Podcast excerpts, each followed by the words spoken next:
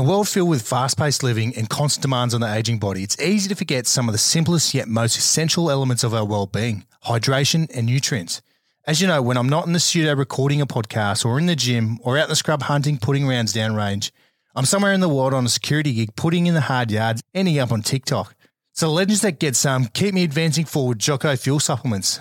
More specifically, I've been smashing the Jocko Hydrate sachets, which helps me replenish my electrolytes and other critical vitamins while boosting energy and supporting recovery. Also, just like my kids, my appetite for veggies goes as far as hot chips from the Colonel. However, every morning I'll mix a scoop of Jocko Greens, Jocko Creatine into water, which helps me supplement my lack of and delivers all the nutrients for better gut health, immune support, cognitive function, and physical performance. And not to mention, tastes bloody good. So head over to www.getsome.com.au and use the code Zero Limits all in caps for a discount. I'll leave you with this for the day. Hard work, clean fuel, stronger, faster, smarter, better. Let's go. Five, one, seven, eleven. Roger that, Bravo, this time, this is one. It's time for the Zero Limits podcast, hosted by Australian veterans. Chatting with high charging humans with hectic stories from around the world. We'll give you the motivation to take on whatever life throws at you and the kick to complete any goal you set your mind to. Let's go. Three Bravo, nine, three, echo, over. Nine, three Bravo, go. Uh, Bush Ranger, seven, one, trying to contact you, over. Uh, and you, uh, Bush Ranger, uh, this is nine, three Bravo. Zero Limits listeners, on today's Zero Limits podcast, we're doing something a little bit different. I'm here in Washington, D.C., the home of Sleepy Joe. He's probably around the corner sleeping somewhere or falling off his bike. on his bike.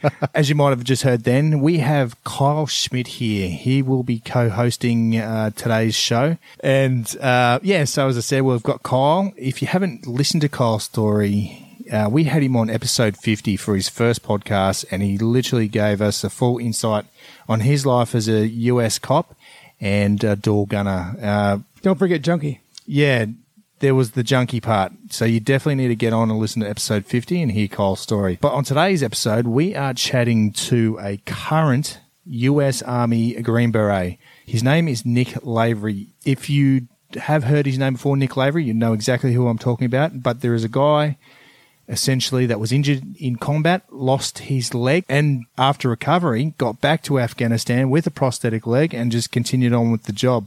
And he's one of the only guys in the world that has ever done this, especially in a conventional uh, army setting. Because as we know, there's a lot of restrictions, etc. But he, he did it. Uh, rather than us dribble on, let's get him on and get him to tell us his story. Welcome to the show. How you doing? I'm I'm awesome, Matt. It's good to uh it's good to be on here, brother. I appreciate the time. Looking forward to, to spending some time together, man. Yeah, as as I said, mate, like uh, you're one of those uh, figures that everyone, especially within the Defence Force in Australia, we've all seen your picture, and uh, a lot of guys have used that motivation to get back and even take things to the next level and complete their goals, which is you know the epitome of this podcast. So, mate, let's just start right off from the start. I know you got that big, strong, thick uh, Boston accent, which we love. Can I get a cup of coffee? Um, There you go. Cup of coffee. cup of coffee. Can we just start right from the start? Let us know where you grew up and you know what led you to uh, join the army. Yeah, man, sure. So, you know, I, I- I claim Boston, Mass, uh, because that's where I spent most of my time as a kid and a, as an adolescent. But the, the, the reality is, is I'm a nomad of Massachusetts where I moved, my family and I moved to a new spot about every year. So actually up until I got to college, uh, I never lived in the same place for more than 18 months. Uh, so I moved around a lot. I was north of Boston, in Boston, south of Boston, mostly on the eastern side of the state is, is where I spent most of my time. Yep. Uh, which, you know, we can get as, as deep as we want to, but just, just know that, that that upbringing that I had of constantly being the new kid and getting picked on and getting bullied and struggling to make friends and struggling to keep friends and just being this scared little kid had an enormous impact on kind of the man that I, I am today. Yeah, right. Um, so yeah, I moved around a lot, man. You know, sports really was the one thing I had that kind of anchored me and gave me some something to do, some kind of purpose. Because no matter where I lived, you know, there were always athletic programs. So I played just about every sport there is growing up as a kid. Um, in high school, I played, I played most sports. Football ended up being kind of my primary, uh, sport that I really excelled in. And to get into the military side, you know, I was, I was looking at the Marine Corps my sophomore year of high school. Mm. And, you know, at, at the time, which, you know, it's, it's much different now, but at the time when I was a kid, watching the Marine Corps commercials, those guys were the baddest dudes on the planet, you know? Yeah, and again, like I struggled to make friends and I, I was desperate for respect and I was desperate for strength and, and being a, becoming a Marine would have solved that problem for me. So that gave me something to shoot for. The only reason why I didn't do that is because I started getting recruited to play football in college, which was the only reason why I went to school. I was not an academic uh, back then at all. I, I hated studying. I hated homework. I did the bare minimum just to be able to play whatever sport I had going on at the time. Uh, I get looked at to play football. So I took that option, went to school, uh, played ball up, up at, up in, up at college. And then my sophomore year of college was 9-11. And, you know, most of us that were old enough to kind of recognize what was going on at that time is one of those moments that you probably never forget where you were and what was happening. That certainly happened with me. Um, and although, you know, I, I, wasn't raised in this, in this military family, I don't have a strong military family. My grandfather served, I had an uncle that served for a little bit, but that was really it. Um, by the time I was in college and I saw that, you know, my, my patriotism for being an American had grown and yeah. I was furious about what I was seeing on television uh, like really, really angry and wanted to be a part of that response. I wanted payback and I wanted to be at the front of that retribution. So I struggled to stay in school at that point. I went and yep. met with my advisor and I'm like, Hey, how do I get out of school? Because I'm going into the military. I don't know where, but I'm going and I want to be part of, of kicking some ass and getting some payback. I ultimately listened to some advisors and mentors and family and I stayed in uh, and I grinded out the rest of my degree. And then as soon as I graduated was when I started taking uh, a look at serious options to, to enlist in the military. Yeah, right. So, uh, obviously, as you said, the, the main contributing factor was pretty much 9-11. Just 100%. It was, uh, yeah. yeah. And it, it's crazy because, uh, you know, as we look, uh, and, you know, anyone that served within the military, you know, in Iraq and Afghanistan for the last 15, 20 years, everyone experienced that day. Everyone remembers exactly what happened during that day. Even for us in Australia, mate, I remember watching on TV, same thing. And that's what gave me the kick to join the, the defense force back in Australia, become, you know, jump out of planes airborne. So yeah, it's just incredible that all soldiers around the world, one event just changed their lives. And, you know, looking forward, it changed your life forever eventually. But we'll definitely, yeah. we'll definitely touch on that. Did you have any, uh, family with uh, within your, you know, your dad or uncles, or anything that served? Or, you know, was it a, a military background family or? Not much, man. Uh, my father, no. Mother, no. Um, I had an uncle that was in the Navy for a little bit of time. Uh, my grandfather was in like, to, like, really towards the very, very tail end of the World War II era. Um, but not much, man. I didn't, you know, I didn't grow up in this super pro military environment where I learned about it as a kid.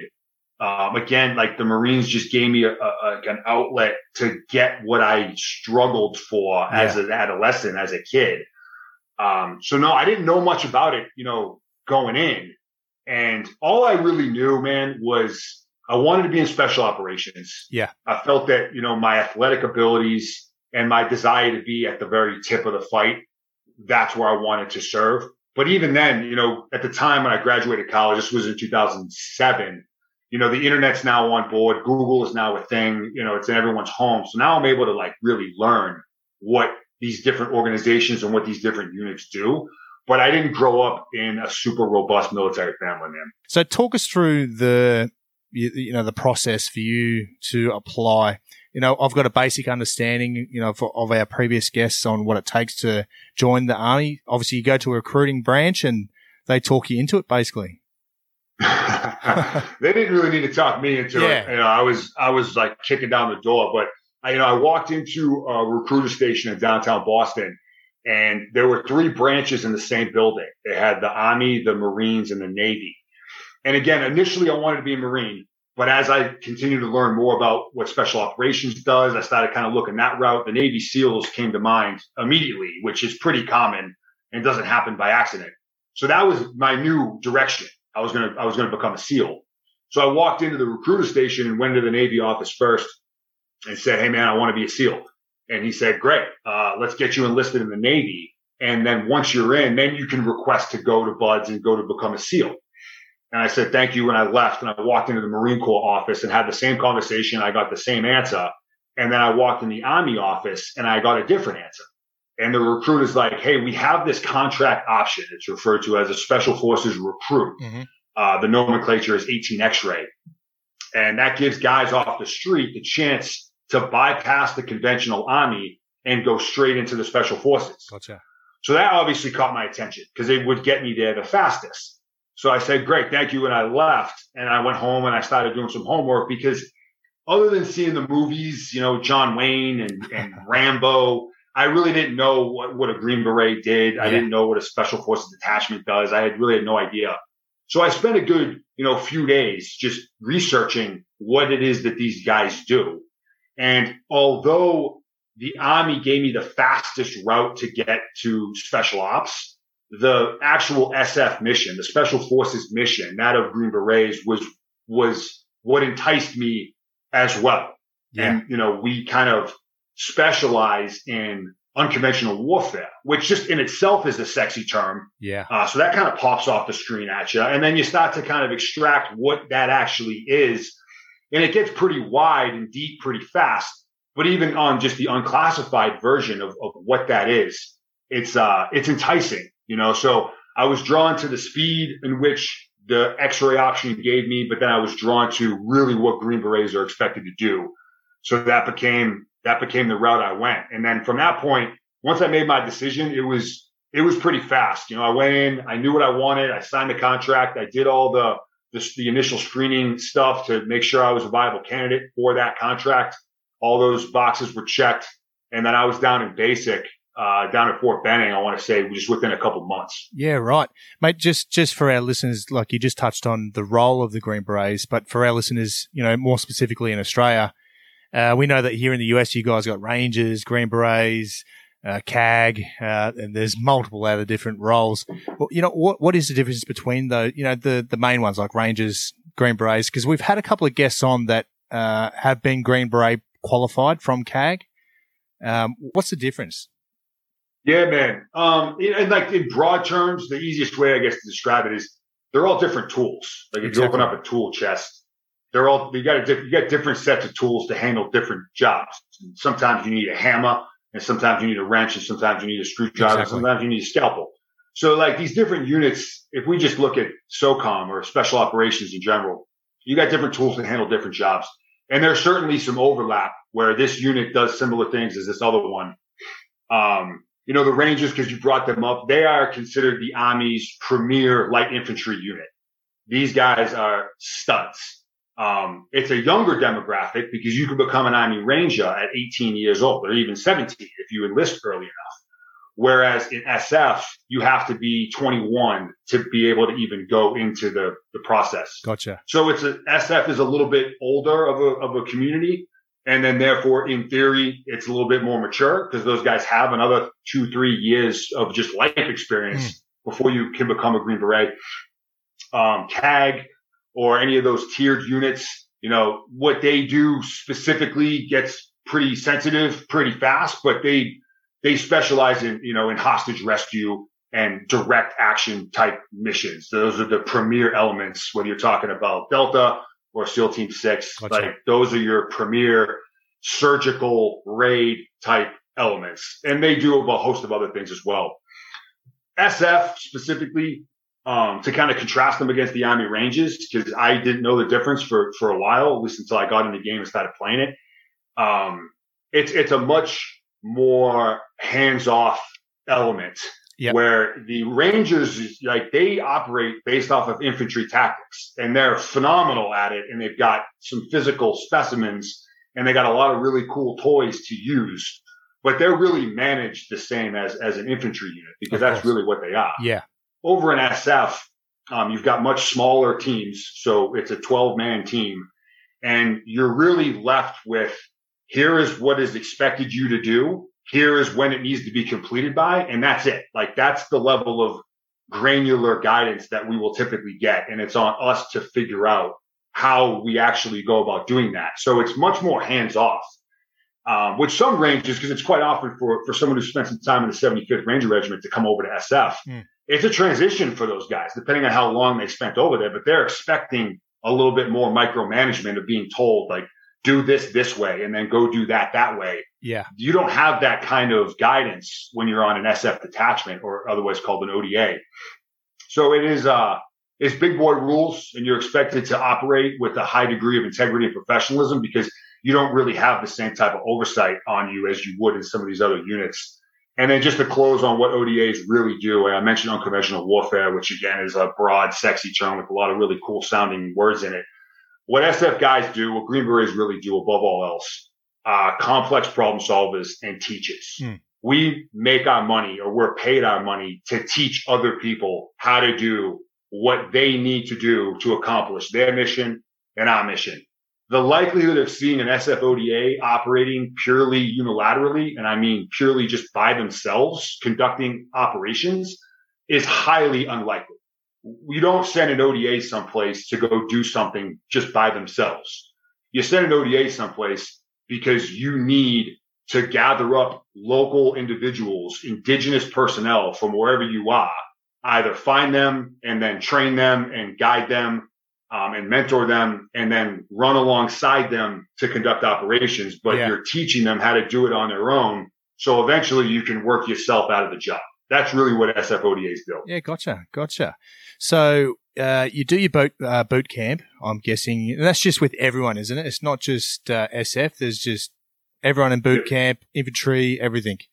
Uh, how, how, did you find that? Obviously, you were quite athletic, so that always plays a you know a good hand in things. How did you grasp the military yeah, side of things? Yeah, so as an 18 X-ray, as, as an SF recruit, you initially go down the infantryman process. So we go to basic training at Fort Benning, which is where infantrymen go. Um, and rather than other MOSs, military occupational specialty is what MOS stands for. Mm-hmm. It's a fancy word for your job in the army. Other MOSs will go to basic training at a location for six, eight weeks, whatever it is. And then they'll go to advanced individual training where they'll actually learn their job. And those can be at two separate places. As an infantryman and then also as an x-ray, you do all that back to back at Fort Benning. So you end up being at Fort Benning for it's like, I don't know, 17, 18 weeks, whatever it is, straight through initial kind of indoctrination process of what basic training is straight into learning how to be an infantryman. Um, and for me, you know, it, really wasn't all that challenging. And that's not trying to me being like a badass, but I mean, I was 24 years old. Yeah. I was in phenomenal physical shape. Um, it was really more mentally challenging to kind of play the game of being a recruit in basic training. And, you know, you got these guys, a lot of them were younger than me that are like yelling at me and telling me to do stuff. And, you know, you want to be professional it really didn't add to any like mental stress that I was going under. It was just like a means to an end where I'm like, okay, I'm going to do as I'm told, right place, right time, right uniform. I'm going to do the right thing. But all this is just kind of a requirement to get to like the real training where I'm going to be taught how to be an SF guy. Of course. Um, so, you know, I spent time away from home. So there was no homesick. There's like nothing that, I mean, so it was, it was, it was pretty simple, you know, you know, you, but from an athletic perspective, man, and just quickly, you know, I got done playing football four years of eligibility. I still had another two years left to graduate college because again, I was not an academic. So I grinded through school. My last two years of college, I just decided to get as big and strong as I could. I just wanted to play around with it because I wasn't playing football. So I got into powerlifting and strongman type stuff and I yoked up. I was like 300 pounds, just shit. massive. And I was that size when I decided I was going to enlist. So I put together like a 16 week training program and I just completely converted how I was training and I sliced down from like 300 to like 240. Mm. So I'd lost like 60 pounds. So I'm like 240, 245. I'm like 6'5, 6'6, but I'm shredded because I was so bulky before I had trained up. I showed up to basic training. I mean, you could have put me on stage at the Olympia and I probably would have competed. Yeah, right. But when you're, you know, when you're that big and you have that much muscle mass, you don't get nearly the calories you need to sustain that. It's not like I could walk into the weight room and do the type of training I was doing. So, you know, it's a lot of long runs and rucking and you're not getting much food. So I lost like 20 some odd pounds during basic training uh, alone. Uh, but I could run for days and I could ruck for months if I needed to. I could do all the army stuff. Yeah. Uh, and then from there, you know, you just go right down the street to Airborne School, which is also at Fort Benning. Yep. And you spend, I think it's three weeks there learning how to fall out of planes Yeah. and just making sure gravity still works, which it does. It does, yeah. And then from there, it's off to, uh, to Fort Bragg to actually start the SF stuff. Yeah, right. So you, yeah, you do your airborne stuff. Uh, Just quickly touch on the airborne. I know for me, I'm a bigger guy too, six uh, six five, almost two hundred and sixty five, and I dropped like a rock out of the sky on the round parachute. I'm sure you would have been the same. yeah, man. It was like a vapor trail coming from behind me. Hey, dude, you know, like my, my very first jump, you know, they tell you, you know, compare your rate of descent to your fellow jumpers, right? Well, when you're the first guy out the plane and you're moving faster than everybody else, there's no one else to compare how fast you're falling to. So it just scared the hell out of me. I jump out of the plane and I'm like looking around, like, am I falling too fast? And Yeah. There's obviously no one there. I'm like, uh, I'm, I think I'm good. Um, but yeah, Airborne school, you know, it's, it's, uh, It's it's repetitive. three weeks long, Yeah. but it's super repetitive. Yeah. And I got it. There's a huge safety factor. But I mean, you fall out of a plane, gravity does what it does, the chute opens, you keep your feet and knees together, and then everything else just kind of takes care of itself. Yeah, yeah, cool. And then uh, you pass that, you head off to Fort Bragg and continue on with your special forces uh, training. So, how long is that uh, process? And um, it, obviously, it's done by segments. I'm sure different different Yeah. modules of. Uh, how long is it that total? Yeah, man. So the the course back when I went through is much different than what it is now. They, they've done a lot of work in the last few years to kind of streamline it so guys were able to get through a lot faster. When I went through, uh, it ended up taking almost two years, uh, 18 shit. months, 19 months, something like that. Um, and I, I mean, I went straight through, but there was just a lot of white space, or I mean, like dead space in between the different phases that you would just be kind of hanging around, just doing PT and going to formations while you waited for enough guys to get lumped back together to start the next phase. So then you'd, you'd go into that phase for say small unit tactics. You do that six, seven, eight weeks, come back to Fort Bragg, and then you wait for them to have enough people lumped together to start the next one. So it was kind of on, off, on, off. And that in itself was a challenge Mm. Yeah, there's certainly a lot of rigors within the training that gets guys dropped from the course, but it's a marathon. And what actually got a lot of guys dropped was just their inability to stay focused for that amount of time That's you know, two years within a pipeline, but you've got some free time in between these phases. You go downtown, you have a couple beers and something stupid happens and that's what gets you removed from the course. Um, So was so, you know, go ahead, man. Was was alcohol a big contributing factor in people getting dropped? Yeah. Is, yeah, you saw it is. quite frequently. Yeah. Um, I don't, I didn't have the stats. I don't have the stats, but I would be willing to guess that those were dropped for reasons outside of training would Yeah. definitely compete with the reasons why guys dropped when they were actually in training. Sure. Go downtown, have a couple drinks, get into a fight, alcohol related incident, see you later. You know, you're done. You get a DUI. Um, you're out past curfew. If, you know, so like just stupid shit that, you know, if you were just in training the entire time, it would have removed that. And nowadays, the way that they've kind of optimized the course, there's a lot less of those gaps in between. So guys are able to not only get through faster, but they're able to stay in the mindset of being a candidate and being in a schoolhouse and just stay that much more focused. So, but yeah, by the time I got to selection, I'm going to mess the dates up. Uh, I think I got there March of 2009, uh, or 2008. I'm sorry. I got to selection March of 2008 and then I got to my unit in the beginning of 2010. So yeah, it was like two years. So 2010, that's a long uh, period to be at, you know, as you said, to be at the top of your game, you know, constantly. Yeah. It's tough, man. You got, you know, you really, you had, I say had because again, it's, it's, it's, it's much faster now, but you really needed to have a firm grasp of kind of your why and like how important is this to you? Uh, because for that amount of time, you know, you do need to stay focused, man. So it is very much a marathon. Yeah. Did you have any guys uh, from boot camp follow the, the, similar path with you? So is there any guys still in contact with from boot camp that passed through the same pathways? Yeah, yeah. I mean, quite a bit. Um, some of which have gotten out now. You know, I've been in 15 years. Some of which you know weren't going to do the do the full 20 or whatever. Um, I was with the same group of guys in basic training, airborne school. And then when we got to Fort Bragg, there was a bunch of us that I was with that Same entire time, yeah, like 20, right. 25 of us. And the first thing you do when you're an 18 X-ray before selection is you go to a special operations preparatory course, which is probably is called something different now, but we call it the SOP-C. And it was just for X-rays. And it was a five or six week course you would go to before selection just to get you prepped for selection. So it was a lot of physical training, a lot of rucking, land navigation, knot time, kind of this like army stuff that x-rays really didn't have a chance to like learn yeah. because we're all coming off of the street. Well, that course, I think it was six weeks. You would go from Fort Bragg, you go down to Camp McCall, which is also in North Carolina, and you would train Monday to Friday, and then you come back for the weekend and just do that for five, six weeks. Well, after the first week, so I'm down there five days on that Friday, the cadre come in and they say, Hey man, this upcoming selection class that starts on Monday, they're short. They don't have, they, they can hold more people. Mm. So who wants to go to selection early? And I was ready to go. I felt supremely confident. I'm like, yep, if it's going to get this thing happening faster, like let's, let's do it. So I volunteered to go early, me and like six of my buddies. So although I went to SOP-C, I went to Fort Bragg from Benning with like 25, 30 dudes that I had been training with that whole time. I only went to selection with like a handful of guys. Um, but they all got picked up.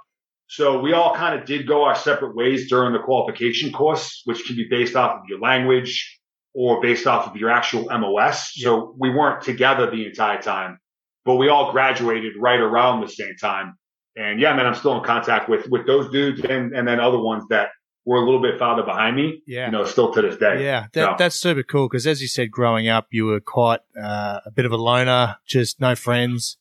And then, you know, join the military, then it's a band of brothers, just the same dudes the whole time, which is super cool. Yeah, man. I, I eventually found what I was, uh, you know, yearning for as a, as a young kid. And it did that, that right there, you just mentioned that it did change my entire trajectory because I had initially planned on coming in, serving in SF, going overseas, kicking ass, feeling good about being part of that response, um, learning some skills and then getting out. And then I was going to take those skill sets and experiences to another sector of government work. Yeah. But because of what you just mentioned, which really set in for me on my first deployment to Afghanistan, uh, I couldn't see myself doing anything else. Like that, that was when I really fell in love with the industry and decided to make it a career. Yeah, gotcha, gotcha. So, so I got a quick question for you. Speaking on your past, what was 9/11 like for you? Where I mean, you said you remember where you were at. I'm sure. Yeah, yeah. T- talk us about. I, uh, yeah, man. I got up that morning and actually went to class, which was kind of rare for me, but I did. And this was this was high school. This was sophomore year of college. Okay, nice. Yeah, man. So I, I'm in the dorms. I get up. I'm on the way to class that morning, and all of the students are heading back towards the dorms. Like hundreds of students are walking back towards me. And I stopped some dude and I'm like, what's going on? He's like, I don't know. All the classes are canceled today. So I'm like, perfect. Cause I really didn't want to go anyway. So I'm already kind of thinking how I can just waste away, you know, whatever the day away to nothing. And I get back to my dorm and I, I turn on the TV and, you know, of course, everything is on every single channel. And it took me a minute to kind of process what I was seeing. Uh, but it felt like the planes were flying into me. And I was, you know, I was furious and you guys can edit out this language, but my thought was, how fucking dare you? Do you have any idea who you're fucking with? Yeah. You just, you just fucked up. And now not only me personally, but we are coming over there and we're going to make you fucking regret ever even thinking about attacking us on U.S. soil. That was, that that was where I was at, man. And then you know we kind of talked about how things played out from that point. Yeah. yeah. Well, I mean, but they also left from Boston Logan, did they not? I think it was United seventy seven. They did, yeah, man. And you know, my father um, at the time was was working um, with a moving company, and they did some commercial stuff and some residential stuff. He was actually in New York. He wasn't anywhere near Ground Zero, but he was in the state of New York at the time. and uh, it took me a while to get a hold of him. It's what comms aren't what they are today. So, but he was in New York. He eventually got a hold of me. He's like, "Yeah, man, you know, I'm not near it, but I'm I'm okay." Uh, and yeah, they did generate out of Logan, which I didn't I didn't know that for for quite a while.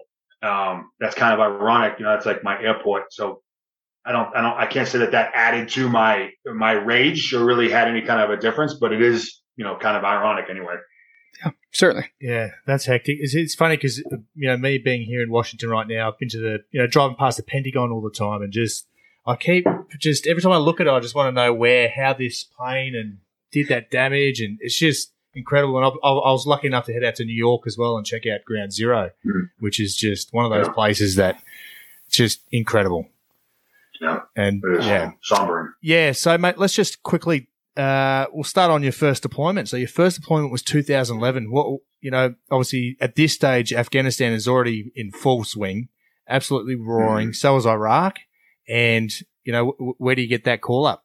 Yeah, man. So my, my first trip was unique, and I kind my my career I almost did things kind of in reverse because the I got assigned to my my battalion and my company within Third Special Forces Group, which is at Fort Bragg. Yep. So I finished the course. I graduated. I just had to go right down the street to my unit because it was at Fort Bragg.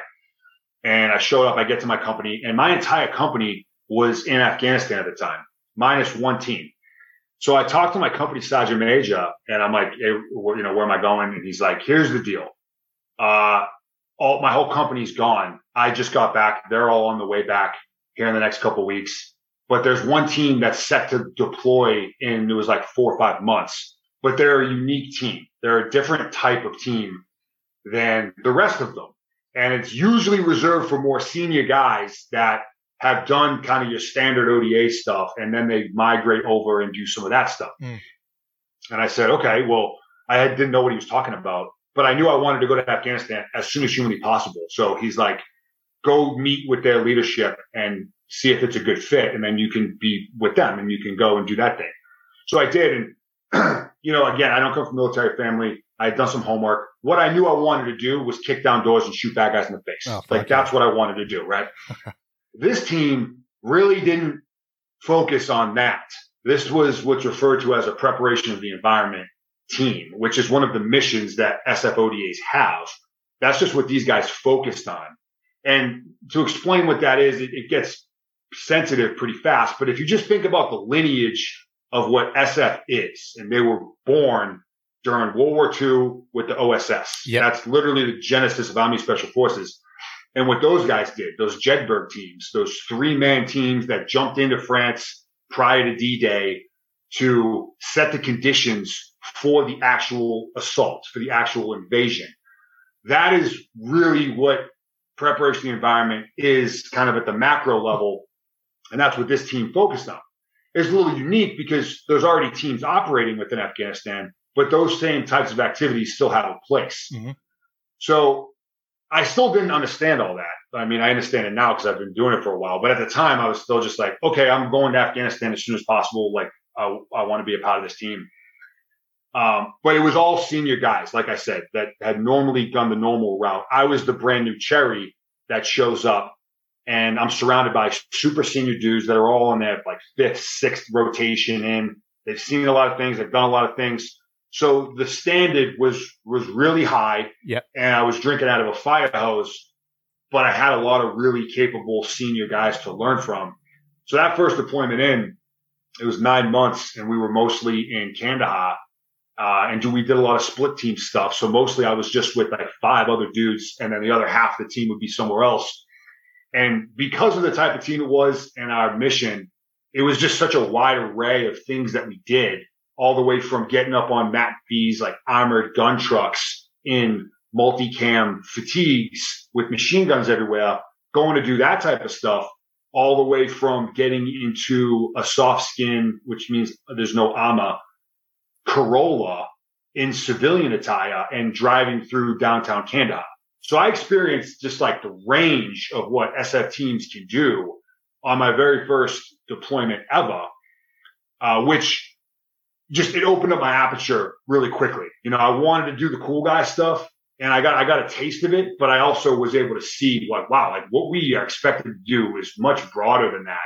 And it's actually quite remarkable what 12 dudes are able to do, just the full spectrum of different combat operations and activities. I was exposed to that stuff from the very beginning of my career. Yeah. So, so third group is typically your your AO is AFRICOM. Is that not correct? Well, it is now. When I when I graduated the Q course, third group had taken complete and total ownership of Afghanistan. So right. third group owned Afghanistan in the earlier 2000s 10th group actually augmented Africa. So in typical third group fashion, and I'll spare you the lineage of third special forces group, but they tend to be this like bastardized children that manage to find themselves into the front of the fight, no matter where it is. And they were successful at doing that in Afghanistan. So third group, all third group did was Afghanistan nonstop rotation after rotation after rotation. Sometime around 2015, 16, uh, third group started to go back down to Africa. So that was actually my last uh, deployment when I was in third group was to Somalia because third group started filtering back into Afghanistan. But during my earlier portions of my career, it was solely Afghanistan. Yeah, right. Um, so during that trip in 2011, it was a highly uh, kinetic trip. Uh, you actually took some shrapnel in the shoulder from an RPG. And uh, I listened to a podcast earlier and it was almost like a tennis ball size hole left in your shoulder. Can you run us through this uh, this event? Yeah, man. So actually, that was on my next rotation in 2012. Oh, gotcha, gotcha. Was when I took the shrapnel. Yeah. So I did my first pump in 11, nine months. Came back, training individual schools. I went back over again for a short thing. Yep. Came back, and then I, I got assigned to a new team, a direct action focused team, and then we went back in 12. Um, I went back again in 12. Now with this new section, this new team, and that was when I was wounded for the first time. Uh, we'd only been on the ground for a few weeks. And, you know, we got dropped off into a hornet's nest in Jalrez district of Wardak, which is historically known for its fighting. Some, some really, um, impressive, resilient enemy fighters are in that region. And we got the mission we wanted and we knew it was going to be highly kinetic and we got exactly what we asked for. So just within the first, actually was within the first couple days, we started getting engaged it was like, okay, this is, this is real. Okay. Yeah. This is really what we thought it was going to be. And it was like that just about every day, uh, for the first half of our trip until we kind of opened up some white space and some area to maneuver without getting engaged every single time we moved. But yeah, the first time I got hit, man, it was, I was in country a few weeks. We were on the way to an op. We got ambushed, uh, a uh, small element with myself included began to maneuver through this village. We were taking some uh, heavy machine gun fire and some rockets, mostly from this two story structure. And we basically cleared our way all the way to this structure. Um, some, some indirect is going off. Uh, there are grenades that are popping off all around us. There are little toe popper IEDs that are popping off. And we're about to breach into this courtyard and something just blows up directly behind me. And it felt like I got hit with like a baseball bat.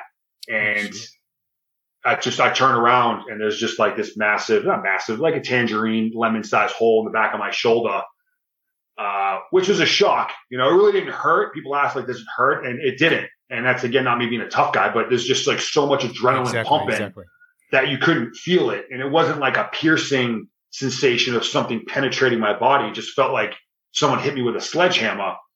And then you look back and you see it, and there's a hole in your body. And then it, it takes a minute for you kind of to process what's happening to you. And, you know, I plugged it, pulled up some gauze. I plugged it. My teammate came over. He wrapped it up with, a, with an ace bandage real quick. I wanted to continue to press because we had cleared and fought our way all the way to this courtyard. Mm. And our trucks are still being engaged by this building that we're now right outside of. So I'm ready to go. And my team sergeant was with that element with us. And he, uh, he decided we were going to stop what we were doing and wor- work our way back to the vehicles and like assess the situation, which my wound wasn't that serious, but we had bitten off a bit more than we probably should have to begin with. It was the first time we'd ever gone to this village, which wasn't the last because it was a Taliban stronghold. And we had gotten fortunate really that this was kind of the catalyst for him to be like, okay, let's, uh, let's take a tactical pause here and reassess the situation because it was just a really small element we had in the ground. So that kind of caused us to to break contact and get back to the vehicles. Uh, my medic took a look at it. He's like, yeah, it's not that bad, but let's, let's, let's get back to the house and take a look at it, which we did. Yeah. He wanted to have me medevaced out, which was the first time Dustoff came in and picked me up.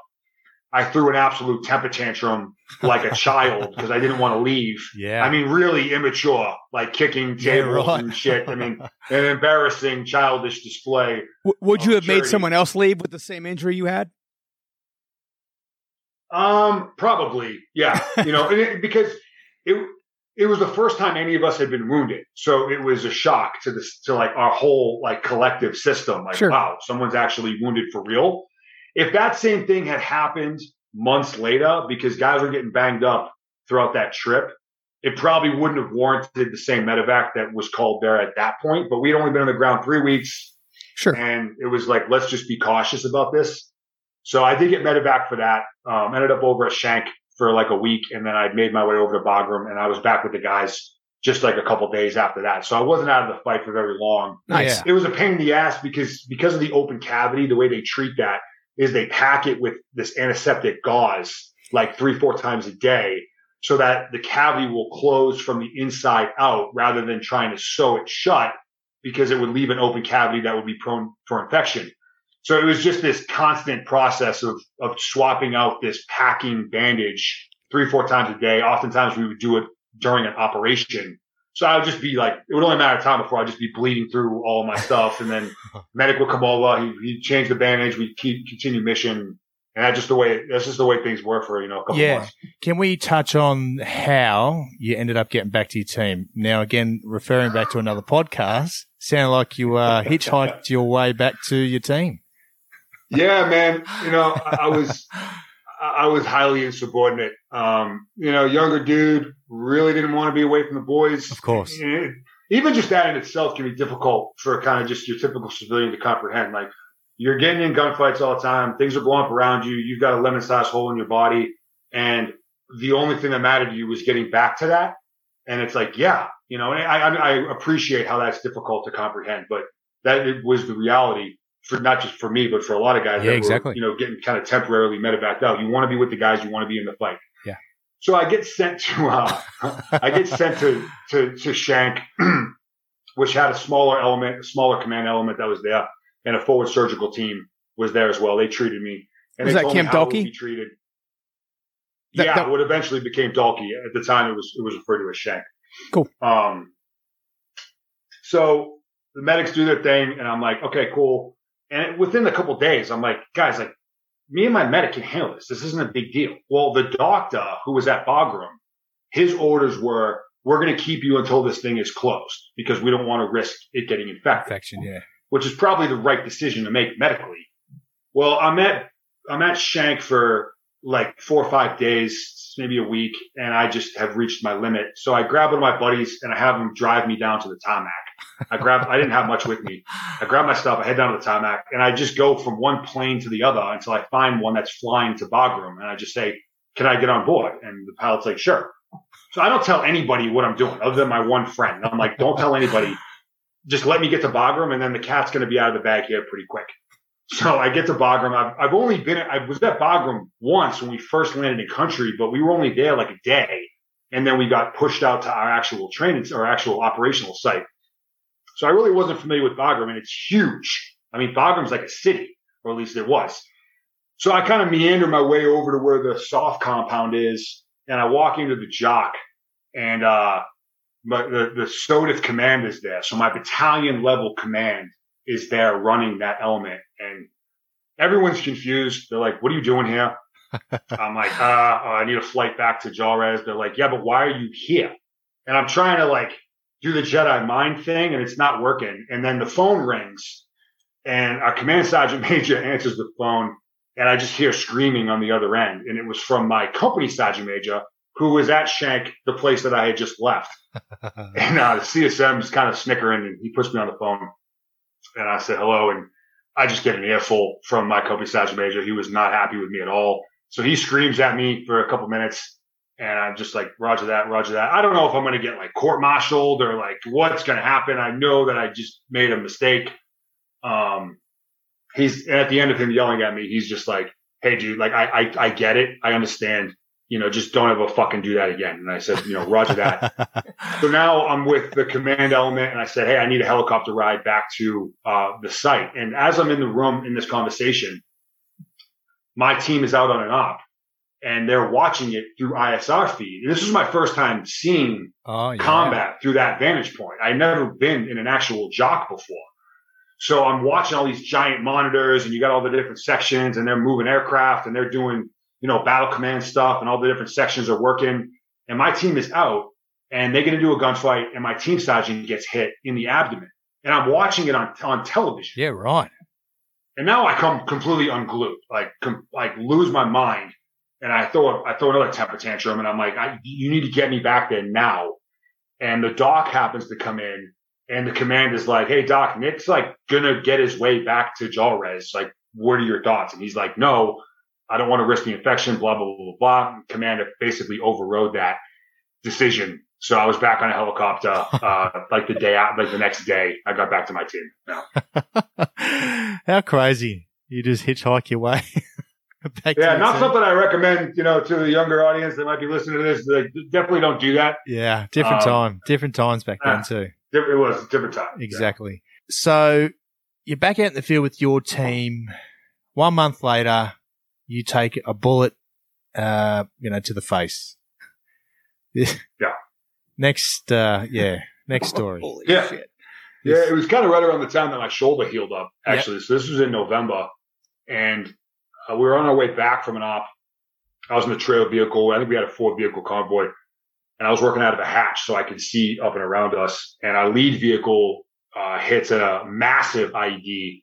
We had drone over this road at this point like dozens and dozens of times, but it clocks off and it just picks up this Matt V and it just tosses it off the side of the road Mm. uh, like a rag doll, and I'm watching it in front of me. And we had hit some IDs prior, but nothing nearly to this this degree of severity. And it's like the truck is airborne, and I know everyone inside the truck is dead. I'm like, there's no way anyone is surviving this. And it lands off to the side of the road, kind of in this depression, in this apple orchard, on the driver's side door. So the passenger side door is facing the sky. It's on its driver's side door. Well, we of course have, you know, react to IED SOPs that we've rehearsed and executed hundreds of times. Uh, and I don't do what I'm supposed to do. I, I do not do my job. And I end up just jumping out of the hatch. The truck is still moving and I jump off and I just take off in a sprint on foot towards the wreckage. Uh, again, like not what I'm supposed to do. Yeah, It's not something that I'm proud of, right? But I, I'm making my way there and I'm not even moving tactically, guys. I'm just like rifle in hand, just in a complete sprint. And it was maybe a 200, 250 meter sprint. And I get, I'm getting close to it. I kind of slide off the road into this depressed area where this orchard is and I trip and fall and it's, I trip and fall over one of my buddies who was in the turret of that truck Oh shit. and uh, I didn't see him. I look back and it's him, my boy Nate. And uh, I'm like, oh my! I, I, it took me a minute to process that he was even alive because I'm expecting like five or six dead guys. Yeah. His leg is snapped in half. He's clearly concussed. He's dealing with some uh, some initial blast injury, but he's alive. And I do like a quick sweep on him. Uh, he's not bleeding profusely from anywhere, and he's able to talk. So I know he has a functioning airway for now. And then we start getting engaged from three dismounted shitheads who were just kind of aimlessly shooting at the truck, which was maybe 30, 40 meters from where I was. They Oh, hadn't shit. seen me or us yet. So I hear the, I hear the tinging off the truck and, and this IED was the initiation of a complex ambush. So Yeah, as course. soon as it clocked off, we're getting rockets, heavy machine gun fire. Uh, so all that's going on. And now we got three dismounts that are just shooting at the truck. So uh, I have to leave my friend, which was really hard to do. You know, he's asking me for help and I have to just abandon him temporarily, go deal with this problem. Uh, so I smoked two out of the three and then the third one takes off running kind of on an angle and he's, he's got his AK over his shoulder as he's running away from me, just aimlessly firing behind him while he's running. And I can see this happening. He's not more than, you know, 25 meters in front of me. And I'm like maneuvering through this apple orchard trying to get a shot. And all of a sudden I'm looking up at the sky. Just boom, I'm on my ass. Oh yeah. And my initial thought was that I had run into a tree branch. That was what I thought happened. And I'm kind of looking at the sky. What the, what the hell just happened? I pop up. I kind of do like look around. I'm fine. This dude's still moving. And it was at that point I noticed the vehicle that uh, was now on fire. And I hadn't checked the vehicle yet. I didn't know who was in it. So I let this dude go, which was tough because um, I really wanted to kill him. Make my way over to the truck. And the only entrance point that I could see was the passenger door, which mm. again was facing the, the sky. Fortunately, the door had been blown off because those doors weigh, weigh like 600 pounds a piece. Yeah. The door had blown off the hinges. That was my access point. The truck's on fire towards the rear, rear of the truck, smoke. We're still getting engaged, machine gun, rockets. At this point, our trucks are up. They're returning fire. A couple of the guys have mortars out, so they're lobbing mortar rounds. JTAC's getting um, air support on station. I climb up the truck and I look in, and all I see is my detachment commander, who's like buried down in this wreckage, kind of where the driver's seat would have been. And he's on the radio and he's communicating or attempting to communicate with Haya the situation on the ground, which just says a lot about that dude and yeah. his mindset and his professionalism. I mean, you're in a, a pile of rubble that's on fire and you're doing your job. Um, amazing. This dude, big boy. He played offensive line at West Point. He's like six six, like 290 without equipment and I look in and all I see is him. And now actually rounds from inside the vehicle are starting to cook off oh, from the heat. So we're getting machine gun rounds, rockets, rounds inside the vehicle are popping off. It's on fire. I see him and you know, it's just like one of those moments, man. It's like, well, this is, this probably isn't going to work, uh, out for either of us but uh, but but fuck it, and like this is what's gonna happen. So like I made a real quick like peace with God, and and I climb in the truck, and I kind of just like shimmy him up enough. Smoke is now bellowing into the cab. I, I shimmy him up enough, and kind of prop him up, kind of where the dash would have been. And I climb myself back out. And at this point, some of the guys, some of our partner force had shown up to the truck, and I pretty much just like deadlift him up out through that passenger's uh, door and just chuck him off the side he was banged up. You know, he, he's a below the knee amputee now. One of his legs was basically hanging on by some skin. His other leg was mangled. He had an arterial bleed in his arm, so he's pissing blood all over the place. He's spalled, his whole face all shrouded. He really should have died. Mm. We get him out, launch him off the side. They take control of him. Um, and then we just kind of go around the area to find the rest of the guys, all of which were alive, all of which were wounded, different degrees of severity establish a CCP, um, and begin treating. We kind of get the tactical situation under control. Medevac's about to come in. And it was while I was treating one of the guys, he was an attachment we had who was in the truck. Uh, his eye had come completely out of his face. It was like dangling down by his cheek. So I'm like, I put his eye back in his socket and I'm gauzing that back up and just trying to keep him talking to me was when one of my teammates came over to me and just slaps this gauze against my face. And I'm looking up at him like, what the hell are you doing? You know, and he's like, dude, you're like gushing blood. And I knew that I was covered in blood, but I didn't know any of it was coming from me. I just yeah. been manhandling this dude who was blown to shit. He's so he's he's applying pressure on my face. I'm treating this other dude. Um, first medevac chalk comes in, second comes in.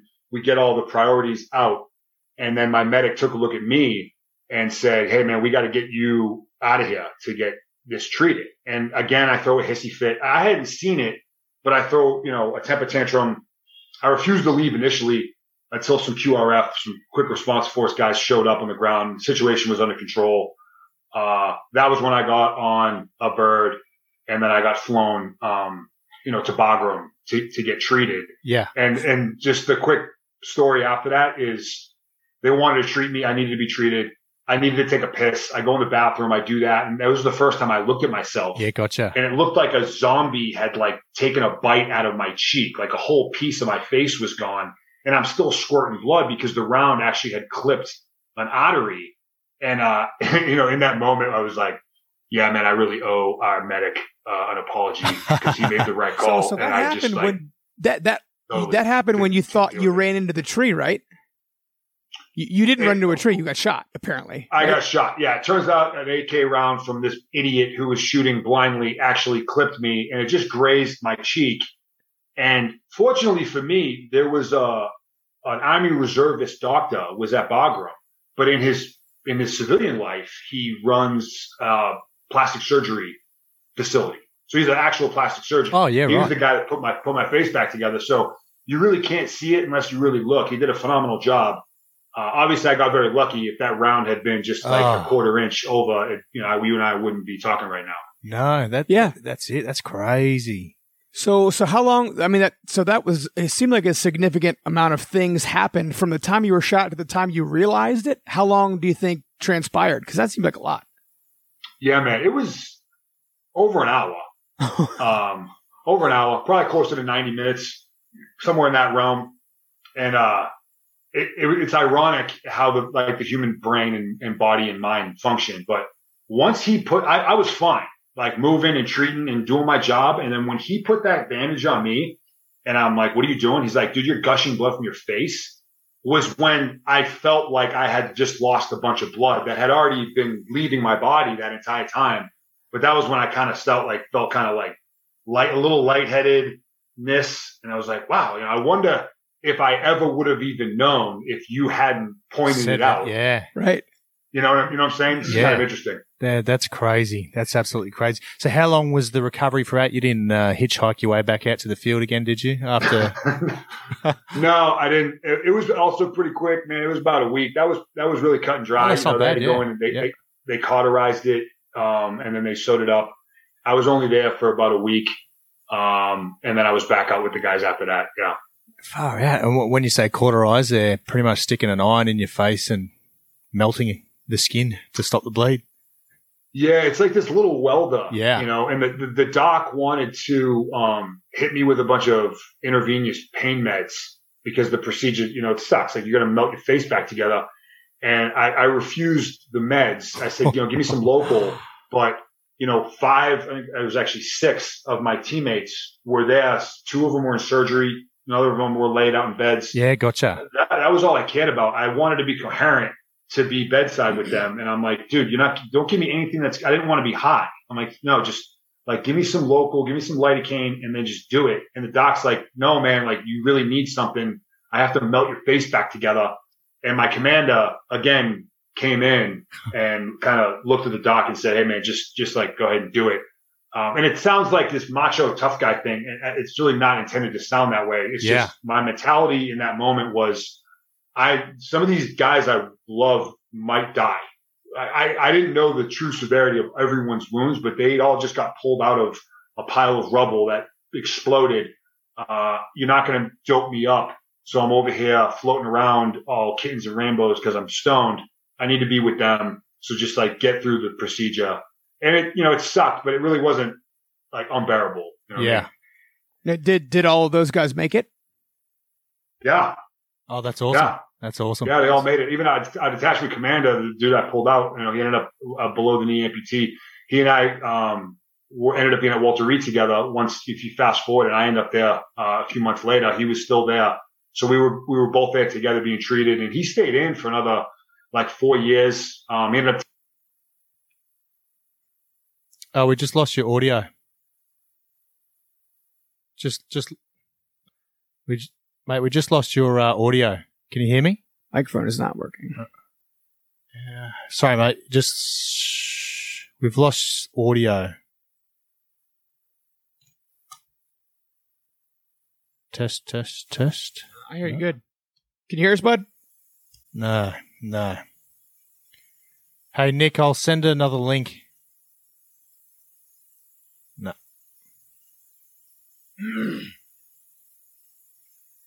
Well, that sucks.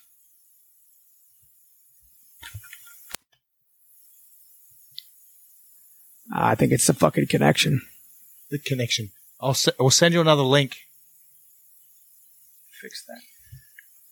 Uh, I don't know what's going on here. Why It is it? seems like it does it at a, at a time interval. it's the same fucking. How's that? Is that working? No. Says your microphone is not working. What's going on?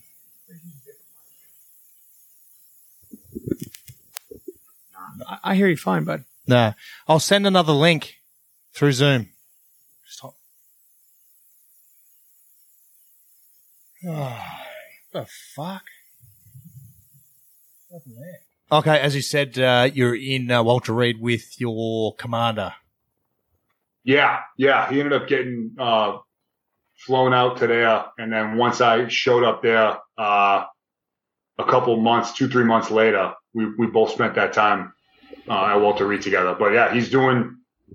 He ended up serving still for another, I think, four or five years or so after that. But all the guys that were in that incident uh, survived, and they're all they're all doing well today. Yeah, that's super cool. All right, so obviously the next uh, incident is the big one for you that uh, obviously changed the course of your life in a way, uh, which we'll definitely touch on. Was that was is this the same deployment? Yeah, It is same deployment. So you're back out again, back out in the field with with your team. Uh, is your team obviously you lost a, a few guys to injury? So i- is does more replacements come in to you know rein, you know reimburse your team, or is it just you just go as a lower stock amount Yeah. of guys? No, yeah, we did. We ended up getting um we got a new detachment commander that came in uh, to replace our team leader. We ended up getting a new uh, JTAC that came in as an attachment, and I think that was it for uh, for the SOF side of the house because we did have uh, an infantry squad that was there to provide uplift security for us and we didn't get backfilled with any more of those dudes. So we just ended up having, you know, just a smaller footprint after that a little bit. So it was uh, March eleventh, two thousand twelve, 13. 2013, Sorry, and Yeah. you guys were out training a uh, Afghan police team. Was that correct? We weren't training them. We were actually getting ready to go on to an op. Oh, gotcha. And yeah, we, so we had an A and A, an Afghan National Army Special Forces team that was co-located with us. They lived, we lived in the same, out of the same camp. But depending on a variety of variables, one of which being the size of the objective we were going after, we would roll on target or on that op with elements from the Afghan security forces apparatus. So we'd roll with conventional army guys or Afghan national police guys or Afghan local police guys.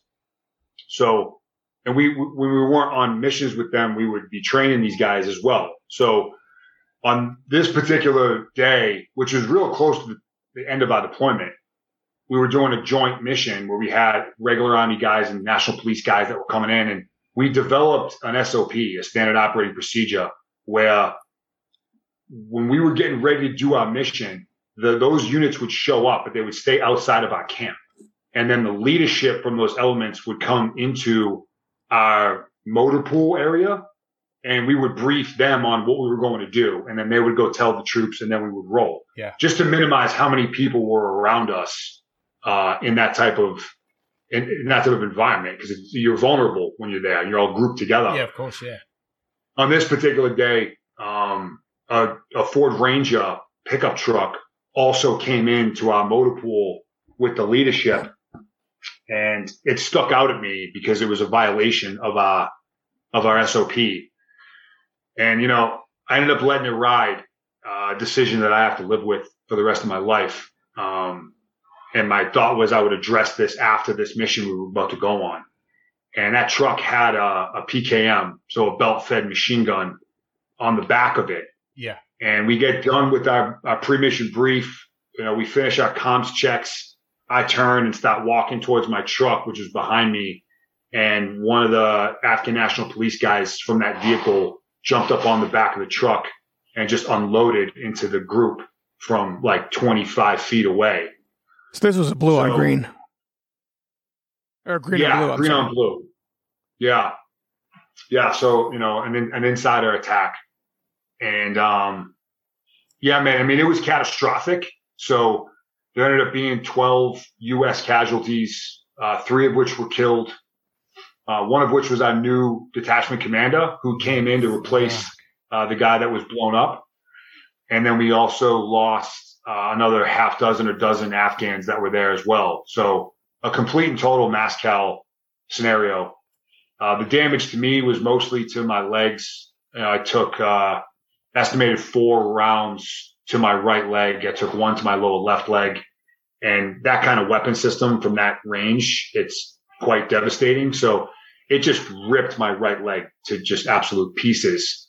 Wow. And, um, so you that know- wasn't from an IED. That was from a PKM.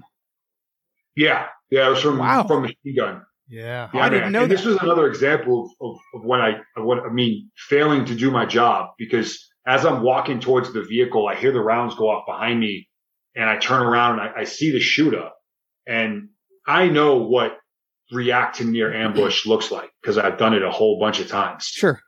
But what prevented me from doing my job is I saw one of our infantry soldiers that was coming out on that op with us just frozen.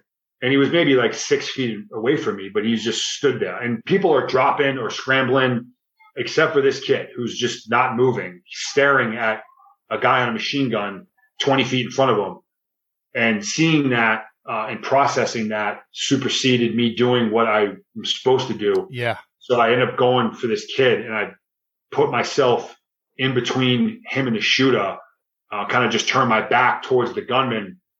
And that was when I was hit for the first time in the back of the leg and it knocks me down on top of this kid. Oh my God. And then I feel another three or four impacts to my legs. So I know I'm hit. I've been wounded before. I'm familiar with it. I know I'm hit. I don't know the severity. And I drag me and this kid just a few feet behind one of our trucks. And, um, eventually one of my teammates comes over and he eliminates that threat.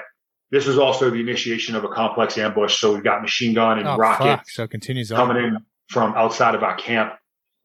Um, I check this kid. I'm in no condition to address the outside problem. I check this kid. He's in shock, but there's no holes in him. And then I go to check myself. You know, I rip my pant leg open and my right leg is just hammered meat and exposed bone and tissue. Just a mess, like put through the meat grinder. So I know that my femoral artery has been clipped Oh, because fuck. I can see the river flowing from Mm. where I was initially hit to where I was, and it's just pouring out of me. So I'm like, okay, uh, I might have 10 minutes left here to live before I'm drained out. So I get a tourniquet. I slap the tourniquet on. Uh, bleeding doesn't stop. I get a second tourniquet off my kit, slap that on. Bleeding looks like it might have slowed down a little bit. One of my teammates gets to me and I know that I am in the expectant category. I know that I'm dying. I'm convinced. So he shows up and I'm like trying to get him away from me to go treat someone else that can be saved. I don't know how many guys are down, but I know it's a lot. And I don't want him wasting time on me because I'm a lost cause. He, of course, ignores that. He slaps on a third tourniquet. He gets IV access for follow on meds or blood. And then his job was, was pretty much done. Uh, so, you know, we say our goodbyes expecting to be for the last time and he moves on to go do the work he needs to do. So I'm laying there and I still can see blood seeping out. So I'm like, you know, have I done everything I can do? And I decided I grabbed some gauze out of my kit and I, un, I loosened up one of the tourniquets and I just rammed this gauze ball into my leg and I'm trying to find the artery to place direct pressure on Yeah, top right. of it. Right. Um, and now this is where the pain really sets in. I really didn't feel much pain before that, but now I'm rubbing past broken bone. My femur had been shattered.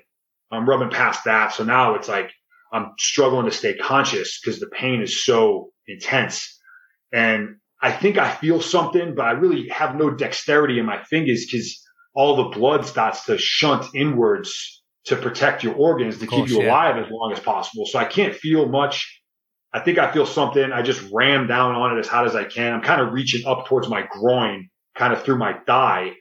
And, uh, I feed all the gauze in on top of it. I resecured a tourniquet on top of that. And then, you know, my work there was pretty much done. So I just drug myself over to where, uh, some of my teammates were, uh, cause our, you know, our medics they did their triage. So I get over to where my teammates were and, I, you know, I know I'm dying and that was it. And I was like surprisingly okay with that. Um, but I was frustrated that it was happening at the hands of someone that I had been working with. Like that, I remember that really Sure. pissing me off. Um, And he was dead at this the- point, right? you know, yeah, man, after all the engagements and stuff we've been through, man, on that trip, it was just like, really, like, this is how, this is how it ends. Uh, so that was, that was irritating. Um, and then I just spent, you know, some time comforting some of my my buddies that were that were wounded, and then you know, I, then at that point I was kind of just in and out of consciousness.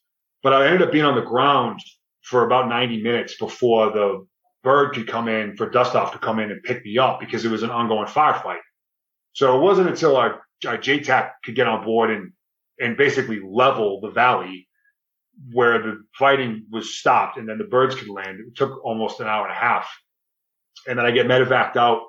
And at that point, they kind of had two options. They could send me back to Shank, which was a closer flight, or they could send me to Bagram, which had a full scale hospital. So Sure. it was like, do we go with speed or do we go with level of care? And they went with speed, which, you know, kind of makes sense because seconds were critical. So I'm on the flight. I get to Shank. There's a forward surgical team there, an FST. They, they pull me in and I need a blood transfusion desperately. The fact that I was still alive at that point was, was kind of a miracle. Yeah. So they put me on a blood transfusion and, um, unfortunately it was with an incompatible blood type. Oh no. So that shuts down like my entire body, like liver, kidneys, lungs, everything just starts to die and they don't know what happened or what's happening, but they know that I need to get to Bagram immediately to get into the actual hospital. So they put me back on a helicopter and they launched me to Bagram, which was maybe like a nine or 10 minute flight. It wasn't like that long. Well, while I'm airborne is when they realized what happened with the blood. And they really, they mixed up my name with my team sergeant's name, Ah. who was on the same chalk as me. They were giving him my blood and then they gave me his blood. Well, I'm O positive. So I'm a universal donor. I can give blood to anybody. He is not. He's like AB negative or something crazy that doesn't work with me. So it's while they're administering his blood that they realize what happened with me. So they call Bagram and they just say, Hey man, we just pumped Nick full of like six or eight units of an incompatible blood type. There's no way this dude is going to survive this flight. So just be prepared to receive his body. Um, and in a lot of ways they were right because I code on that flight. So I'm, I'm, I'm basically dead. They pull me off anyway, pull me into surgery, transfusion, intubated, dialysis. They take my leg off at the ankle. Um, and you know, obviously I'm here talking to you. So, you know, I was obviously able to survive. Fuck, if things just couldn't get any worse, it did. Now, do you so do you recall that there was two villages right outside Shank that were real bad? It was Puli Alam and Baraki Barak. Did, was it was it either of those or where the Green Mosque was? Do you remember that? Any of those for with what? It's like so where you guys took like uh, how far out do you do you recall the name of the village where you guys got that? Oh, actually, you said it was so it was in an insider attack. Do you know where Yeah, that we occurred? contact at our camp. Oh, so this you guys hadn't even got far off base yet. No, no, we were on On base, yeah. Oh, Yeah. okay, okay. So you hadn't even started the op yet. No, we were on our camp. Yeah. Yeah, that's great. So, uh, was there any talk about Green on Blues before that? Because I know for us in Australia, mate, we lost five soldiers to Green on Blues. And I know when I was there in Afghanistan earlier, 2000s, it wasn't really a prominent thing. It seems like it started kicking in like, you know, post 2009, 2010. Exactly. The, the Green on Blues started happening. So Yeah. was there any talk about it prior? Yeah, there was, you know, and a- a- around this time, it, it was deemed to be our greatest threat was the insider attack threat because it was so successful. Um, which is why our SOPs were dictated the way they were and which Yeah. is why we, um, adhered to them the way we did. Yeah. You know, as an 18 Bravo, which is what I was at the time, um, you know, we're the weapons specialists, but we're also responsible for tactics, for training and for base defense. That's our, one of our primary responsibilities.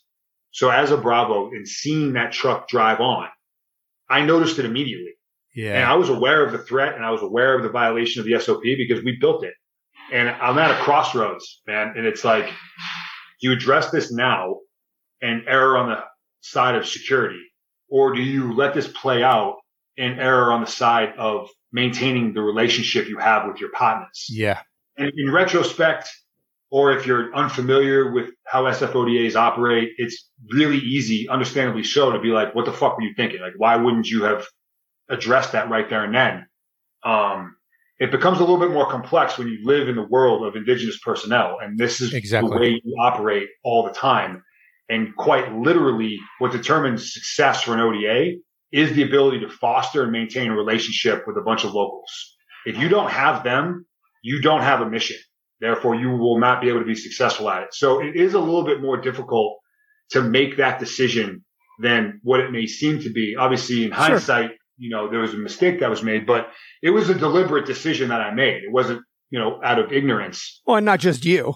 I Surely- mean- yeah, surely other soldiers uh, picked up on it as well and just, yeah, same Yeah, thing. of course. Same thing, yeah. Of- Yeah, of course. And he he was ANA, ALP, ANP. Well, he was local police. The ANP, ANP, National okay. Police. Yeah. Yeah. So one of the the the blue, blue the blueberries. Yeah. Yep.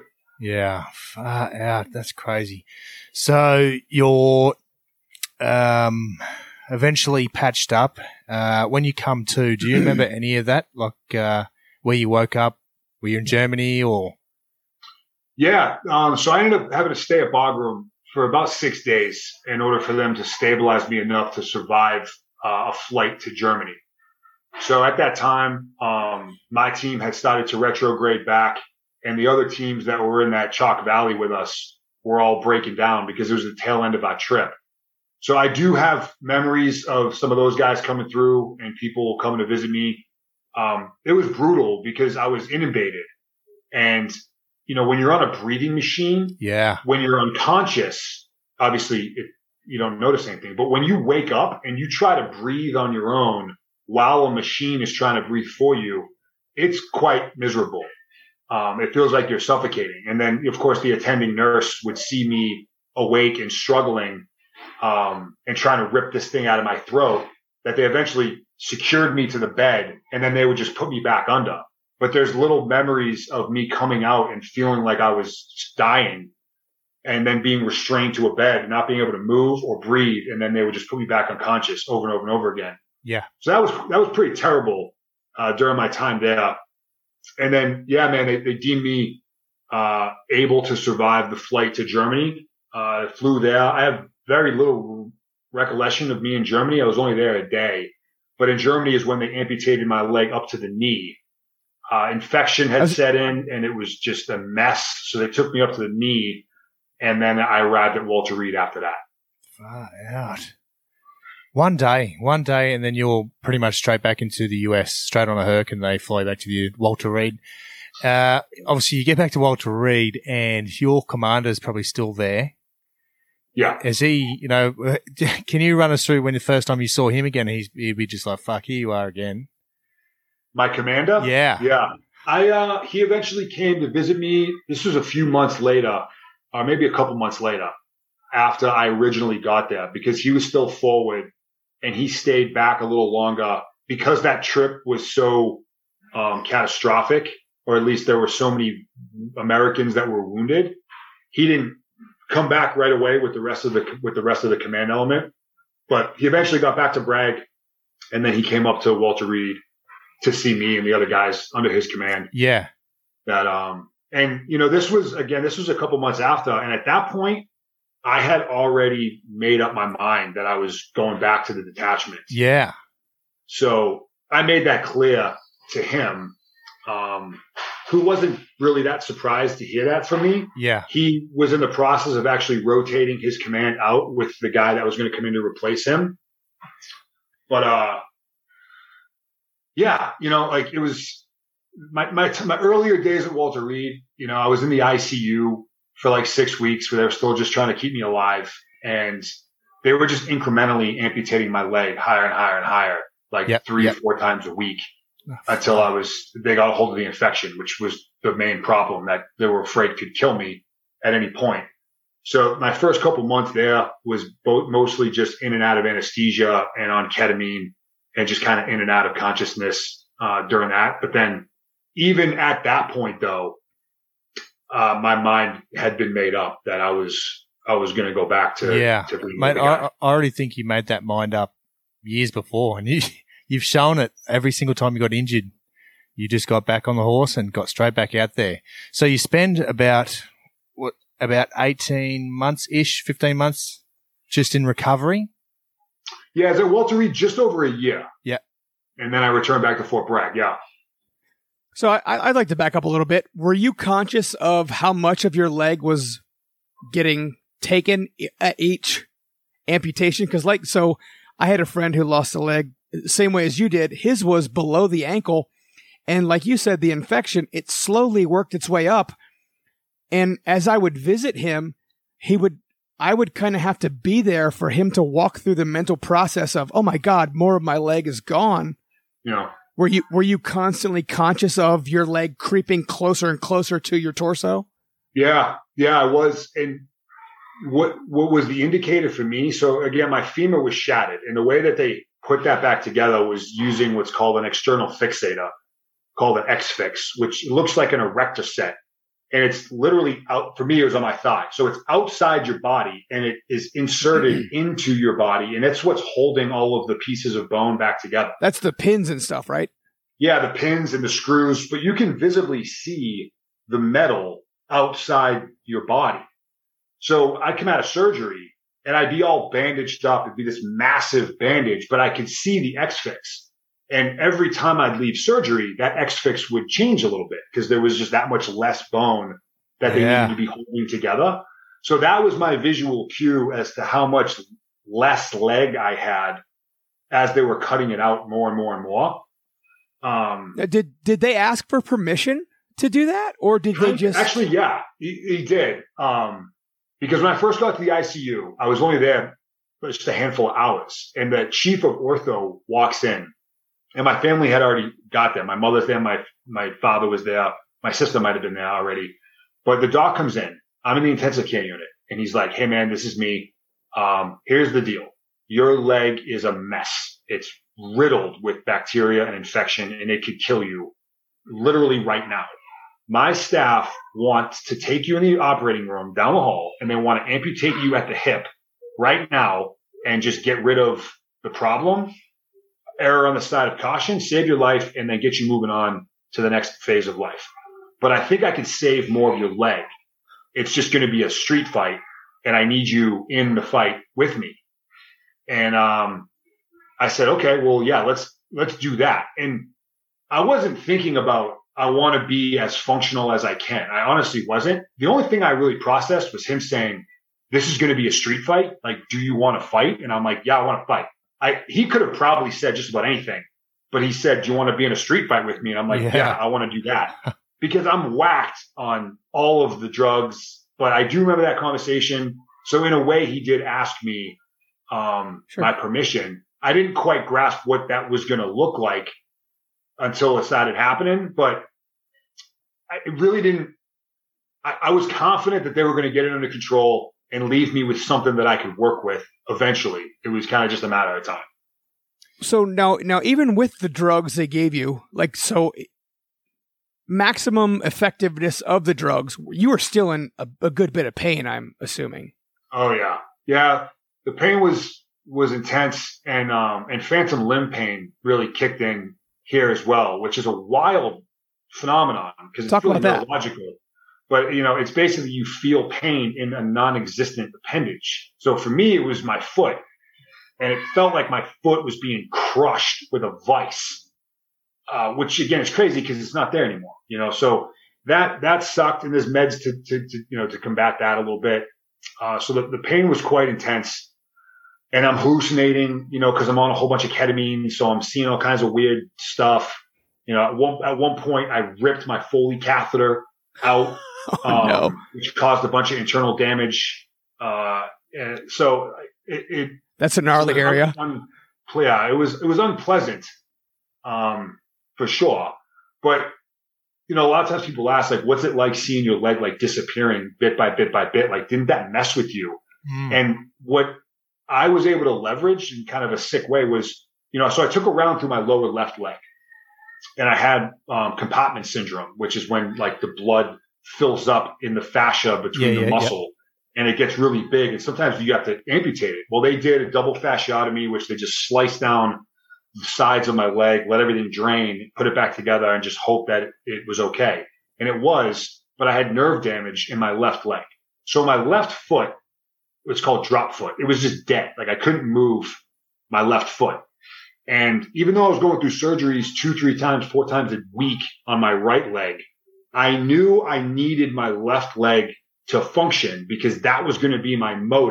With whatever you end up leaving me with on my right side and whatever prosthetic you give me, I am going to need my left leg to work. Exactly. So after every surgery, I was more focused on trying to move my foot, my actual foot. That was where most of my frustrations were, was in the fact that the nerves hadn't regenerated yet in my left foot, my actual, the only foot I had. So when docs would come out of surgery, they'd be like, okay, we had to take a little bit more of your quad. We had to, we had to remove your hamstring. I had to take out another inch of femur. I'd be like, yeah, yeah, whatever. When are you going to get my left foot working again? And he's like, I can't do anything about that. You just have to let the nerves regenerate. It just takes time. That was my incessant focus. I'm like, fix my left leg, fix my left leg. It was almost like I didn't even think about what they were doing on my right side because I was so focused on getting my left one back to operational and then another moment that I'll never forget was that once this exact thing happened. They're briefing me about what they just did in surgery. And I go to move my foot and my big toe just like wiggled a little bit. And you would have thought I just won the Super Bowl or you would have thought I just won like the heavyweight championship of the world, man. If I had champagne, I would have been popping it and spraying it around the room. I was so excited that the nerves were starting to come back and I could actually see it that even though I was still going through surgeries, it was like, how much more can I move my toe? Oh, look what I can, I can move it this much more. I can, now I can start to move my whole Yeah, foot. right. So it was, that was where my mental bandwidth was exuded into. And then eventually they, they got the infection under control on my right side and then they were done, you know, chopping pieces of me off. And then I was just off and running. Yeah, that is just absolutely hectic. Uh, so over the next, you know, as you said, 12, 12 months ish, your, you know, physio, uh, getting your prosthetics, uh, fitted, learning to walk again, uh, which obviously is a big thing. Again, uh, most of us already know a few guys. We've had a couple of guys on that have lost their legs as well. And they said that's one of the hardest things is learning how to walk again, uh, Yeah. which is always a, a tough thing to do. Just to move forward, you've got that mindset. You want to get back to Afghanistan, back to the place that did all this. Uh, fuck, like you're back at Fort Bragg and what's the command thinking at this stage? Cause you're just, did you, did you throw another hissy fit and get back over or, or did you hitchhike over? Or- 'cause- No, neither. Yeah, I, I didn't. I didn't quite go that off the rails. But yeah. when- when I got back to Bragg, you know, the command at, at every echelon had rotated out, so it was new faces. And I got back and I met with the group command team, and um, you know, they said, "Great to see you. Great to have you back." Yada yada yada. And they said, Wait, "What are you What are you trying to do?" And I told them right there and then. I said, "I'm going back to the team." And they said, "Okay." Uh, when how when can you do that? How can you do that? They they were confused as to like if that's even possible. Yeah, so so I am too. Hold on, hold on a second. That's, an awful big leap we just made. So you lost your leg. You're in Walter Reed. You're determined to go back. What was the process? So I know that in your mind you wanted to go back. How supportive was the army in terms of, you know, knowing what your injuries were, allowing you to go back, and and your predecessors? Was there any like anyone who preceded you that had come back from those injuries? were you the first? Well, like how what what was that process like, and how supportive was the army of Yeah. how the severity? I mean, dude, you were messed up. So Yeah. Yeah, man. I mean, and it was definitely a, a phased model. You know, it was iterative that kind of happened in real time. But it did begin with me telling my my command my intentions. And they said, okay, um, well, you clearly can't do that now. Like I was just a year out and that's early on in the Yeah. amputee world, especially as an above the knee guy. So I'm like hobbling, you know, I'm not like this physical specimen. So they're like, okay, well, uh, we don't really know what that looks like, but I said, yeah, this isn't something I can do now. In the meantime, I need a job. I would like to go work as an instructor teaching combatives if you would allow me to do that. And, you know, I grew up doing combat sports and boxing, jujitsu was a great fit and they let me do that. So now I have a job. Okay, cool. So I'm back to Bragg. I have a job. I'm working as an instructor. And of course, because of my injury, it triggers a medical evaluation board. So now the Department of the Army is looking at whether or not I am fit for duty. Yep. And what they look at, a bunch of things, but one of which is a list of physical requirements based off of your MOS. So as an 18 Bravo, a Special Forces weapons sergeant, here's this list of things that you need to be able to do for the Army to find you fit for duty. Well, that process took eight months from start to finish, during which time I'm working as an instructor, but more significantly, I am out of my mind, uh, determined to get back to the team. And when I tell you guys, I punted everything in my life that wasn't associated with getting back to that team. Yeah. That would be an understatement. It was my entire life, my entire structure, the relationships within my life was all around, does this enable me to get back to doing what I want to do? Belligerent, reckless, uh, crazy, obsessed with doing this. So it's an eight month process. My med board is happening. I'm working as an instructor and I'm training like a lunatic. Eat, sleep, train. That was it. The end of that, the army determines that I'm unfit for duty because I can't do a lot of these things that's a requirement of my job. So the army finds me unfit. Well, during my back and forth on the administrative side, I found that there is another option referred to as continuation on active duty or COAD. And what it really is, is it's if the army finds you unfit, you can submit this request that allows your unit to assume the risk to retain you anyway, Oh, gotcha. even though the army found you unfit. So that's ultimately what ended up happening. It took eight months for the army to deem me unfit for duty. It took my unit five days for them to say, we're keeping Nick anyway. So they approved that. It needed to get some signatures from some generals, um, which took some phone calls and it took some, you know, legwork, no pun intended, on my behalf. Uh, it wasn't like a, like a clear cut process. So I had to dig my heels in and, and, and insist and then demonstrate what I could do and what I was going to do. And they were comfortable with assuming that risk. It's extraordinarily rare for that to happen, Yeah. but it did with me. So eight months, Army unfit, five days, my unit up through U.S. Army Special Operations Command says we're going to keep Nick anyway. At that point, my physicality had come back. You know, things were different, of course, but my size, my strength, my speed, I'm learning how to do stuff. And at that point was when I said to my unit, my chain of command, now I want to go back to the team. So how do I do that? And you, know, you're, you, you kind of hit on this, Kyle, was like, were you supported? And on the exterior, every single person I talked to was supportive of me. Mm. But Oh, really, no. and I, many of which have admitted this to me after the fact, no one really thought that this was possible. And it it hadn't happened before. You know, so on the exterior, it's like, yeah, man, we're behind you. But really, no one thought that they would have to get to a decision point to decide if they were actually going to put me on the team.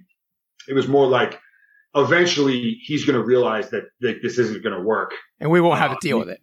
he's going to kind of like, yeah, he's going to just like shift his, his direction somewhere else, which didn't happen. So you forced it on them. Man, like, what do I need to do to get back on my team? And the, you know, you brought this up too. There were other amputees, especially in third group that were still there working because we owned Afghanistan. Guys were getting blown up and shot up all over the place. So third group had a bunch of wounded guys, some of which even above the knee guys had attempted to get back onto the detachment and they just didn't quite make it across the goal line. But those guys really did sensitize our leadership to what amputees can do. Oh yeah. You know, so they did kind of soften the trail a little bit.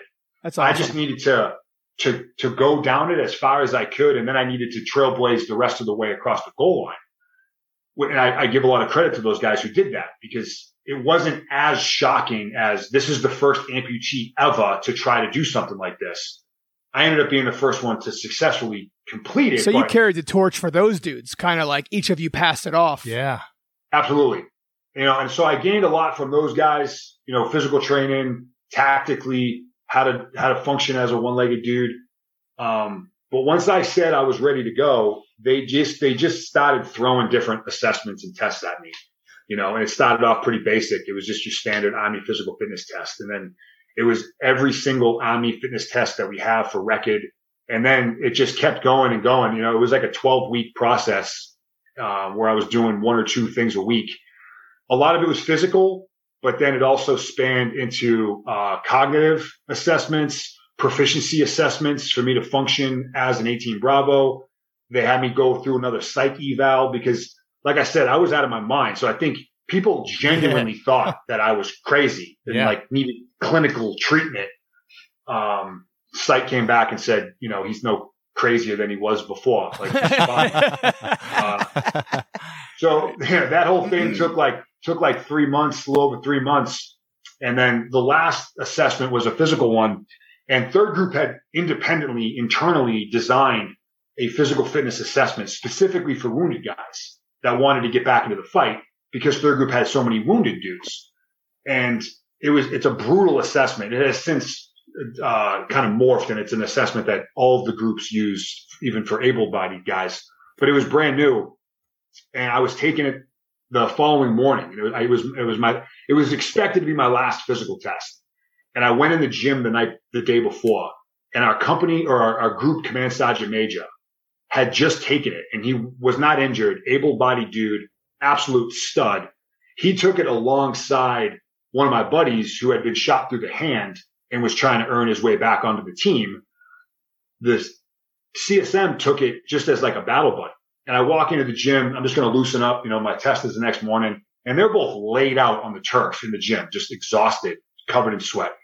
And the CSM's like, Hey man, you taking this test tomorrow? And I said, yeah. He's like, cool, man. Well, you know, I'll be there and, and good luck. So thanks.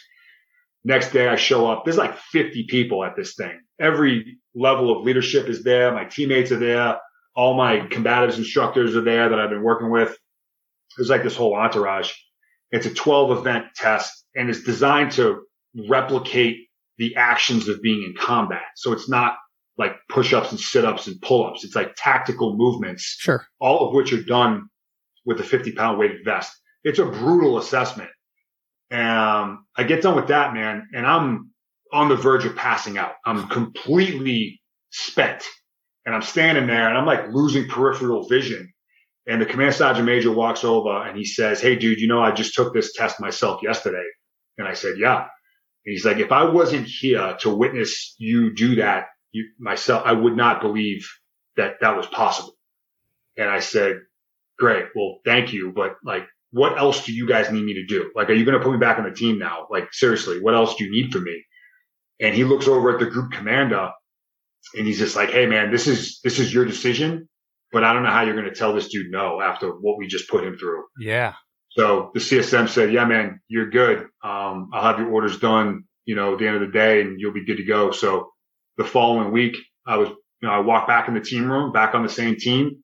Uh, a lot of the guys were still there. A lot of the senior dudes were still on the team and they were real late in their train up, um, getting ready to go out the door. So I was only on the team about a month or two and then we were back in Afghanistan. Yeah. So Afghanistan 2015. It, the, the crazy thing is, is, uh, for the psychological warfare for the Taliban, they would have seen you come in. Obviously, they've been watching from the hills, seen you just cruising around with your prosthetic, just going, look at this absolute fucking machine. This, th- we, we can't take these guys out. The, you know what I mean? Like, uh, it, it probably would have worked within the hand of the army as well, using that psychological warfare. Yeah, pro- pro- pro- you know, probably what what I can say with certainty though is, you know, that effect had I had that effect with my teammates. Yeah. I was going to say, when they were alongside me training and seeing what I was going through and how badly I wanted it. I mean, it upped their game, man. Sure. So, Dude, that up you know the whole? Army's game. Yeah. That motive. I wasn't even. I mean, I was a dust off guy when when I first saw that. I, I saw your picture years ago, and when he told me we were going to interview you, I was like, I I heard the name and it didn't really ring a bell. And as soon as I saw the picture, I was like, holy shit, it's that dude, the guy with the Boston hat, the big fucking green beret dude. No shit, but And how did you find that deployment? Did you was it back to just being kinetic again? Yeah, man, it was a kinetic trip. You know, it was a CT mission. We were on the commandos and we really spanned most of the country, uh, during that time frame. And there were some pretty, uh, momentous, uh, events that happened on that trip that we were a part of. So it was, it was tough. You know, it wasn't like I got this kind of cushy, chilled spot where I could kind of set up my routine in a single location. I mean, we were living out of, out of, ba- out of backpacks, rucksacks and, uh, for most of the trip. So I got probably the most difficult type of mission that we could have get been given for my first trip as an ODA or my first trip as an amputee. But um, I I learned real fast that I had a lot of gaps in my tactical game. Yep. Because prior to I was I was training mostly in the gym, on the track, and you know I was out doing some field work, but I was being evaluated in these different like training arenas. Of course, yeah. That's where I needed to demonstrate my abilities. It really wasn't until I got to Afghanistan that uh, I really committed to more tactical tasks. And I realized how many gaps I had, small things that you wouldn't think of that you just take for granted as a two-legged dude. Um, for example, just getting in and out of an armored truck. Like Yeah. armored military vehicles Yeah. are not built for comfort and they're not built for convenience. It's like the first time I went to climb into a Mat V, I was like, uh, how do I even do this? Yeah. You know what I'm saying? So in, you know, and, and my employment into actual ops was very much a crawl, walk, run. You know, we were all very in tune with, uh, the level of risk that would be involved with me being on an objective. So it started off really small and then would, it gradually increased over time during, over the six months I was there. So during any of the downtime that we had in between training or ops, whatever, I would just spend training on these little minute tactical tasks like getting in and out of a vehicle. And I must have done that one thing a thousand times. I would just over and over and over again. You know, we would make it into these team events where we'd get two vehicles side by side and I'd go on one, teammate would go on the other. The guys have a stopwatch out. You know, we'd just be competing on who could get in the truck and out of the truck faster, me Yeah. versus whoever. and, you know, videotaping it. I'm watching the film. I'm like, well, if I put my hand here yeah. and I put my left foot here, I can shave off a half a second and just being super meticulous about just the most mundane of tasks until you found a system that worked. And then you just like anything else, you just repeat it incessantly until it becomes second nature. So that first trip, man, um, was extraordinarily busy because I was doing all this other stuff in addition to our actual work. By the time I got home, man, I was just completely exhausted. I think I slept like a full month before I could really do anything productive after that. So, so that that trip was in which AO? So we originally we went into Kabul. Okay, Uh, we were at a Scorpion, nice. but um, we ended up moving around quite a bit. We were down we were down at Helmand for a little bit because they had some some stuff down at Antonik happen, um, and then Kunduz uh, fired off in 2015, so Yeah. we went in for that. Um, so we we were based out of Kabul, but we moved around almost Sure. the whole trip. Yeah, right. So that was your last trip to Afghanistan? Yeah. Yeah, right. And how was how was the emotions when you got back to the US? Obviously, again, post injury, you've deployed with um, with the injury. You get back. Uh, have you got a wife, uh, partner, kids? I heard the kids in the background there. I do now. Yeah. Um, at the time, I didn't. Um, although my now wife, who's also active duty, she was in Afghanistan when I originally got shot up. Oh, yeah, right. Uh, we had known each other for a long time, but you know, we weren't like a couple or anything. But that was like the initiation to our relationship, which Yeah. is kind of wild, man. Like my, my courting phase was me at Walter Reed. And then I got home to Bragg. I moved in with her and within like a week, I sat her down and said, Hey, babe, uh, I am all in on this particular goal and we will not be taking any trips. There will be no dinners out. There's no weddings. There's nothing. And I understand if you don't want to be a part of that because what I'm describing probably sounds crazy. Um, fortunately, you know, for me, she was strong enough to, to stay on board. And I can get emotional talking about this pretty quick because my family is the most important thing Yeah, of course. in my life by a mile. And I look at the two young boys that we have now and the family we have now. I'm just so blessed and, and grateful to have it. And all easily, easily could have ceased to exist Exactly. because of what I was insisting on doing. Uh, so, you know, just, I can't give her enough credit for who she is and, and what she, what she stuck by me through. Yeah. That's But yeah, so- coming back from that trip, man, you know, to answer your question, it was a wave of emotions because, you know, I was successful and nothing happened. We had visit, our team and me had visibility all the way up through people in where you're at right now, people Yeah. in Washington. Yeah. I mean, it was so unprecedented that, it was almost like people were just waiting for that one thing to go wrong for them to pull me out of there and be like, yeah, we tried it. it, it this, this isn't going to work. Uh, like great effort, but like it's time for you to move on to something else. But we were successful. We had a, a very successful deployment. So when I came back from that, um, that was when I kind of got thrusted into the spotlight a bit. Of course, yeah. And that was a real challenge, you know, because the Army and SOCOM and USASOC and Third Group wanted to kind of highlight this because it was impactful, you Yeah. know, and it's there's a lot of benefit that you Absolutely. can extract from that. But I, it took me a while to see it that way. I, Yeah. I am the quiet professional. I'm here to do a job. I don't want to be treated any differently than anybody else. So keep all that away from me. right. Eventually I got to a point where I was being ordered to be involved in stuff like that, Yeah, of course. which I, you know, I'm grateful for because that had that not happened, chances are you and I, we wouldn't even be talking right now. You know what I mean? Yeah. Well, and you've also helped a lot of people. So when I followed your page on Instagram, one of the Marines who I picked up in 2012, who was a bilateral above knee amputee, Jorge Salazar, who is now Oh, yeah. an Olympic athlete. Yeah. So that was one of the Marines I picked up. You motivated him to move on. My best friend Jesse, who lost his leg after our third tour. You, mo- I mean, it, there's so many guys who have had these tremendous injuries, and it could have been any of us, but it was you guys or the you know the ones who it happened to. But yeah, I mean, I I can see why the army got behind it and why USASOC, SOCOM, everyone got behind it because even as a non-amputee, it was motivating. So you, you helped a lot of dudes, man. It was it was very fucking cool to talk to you. Yeah, man. And you know, I, I had the help of some senior leaders who I wasn't in a position to say no to. Who, Okay. Who, you know, helped me see it through that lens. And, you know, I got asked to go speak at this thing and there were some, some policymakers that were down to Bragg and I said no. And that got overridden by, uh, a three-star general who you don't tell no to when you're a staff sergeant. Sure. So, you know, I showed up and I did my thing and I was professional and I spoke about what was asked of me. And then afterwards he came to me and said, Hey, dude, listen, I get it that you don't want to be doing this kind of stuff, right? You have a job, but you have taken on a responsibility to the people that are going to be coming up behind you or who are lateral to you or whoever that are dealing with a struggle or some set of adversities that they're dealing with. You owe it to them. This isn't about you wanting the spotlight. It's about your requirement to them. And that was, I'll never forget that moment because that was the initiation of kind of a transition for me to see things a little differently and Yeah. realizing that there is a difference between being a quiet professional and a silent professional.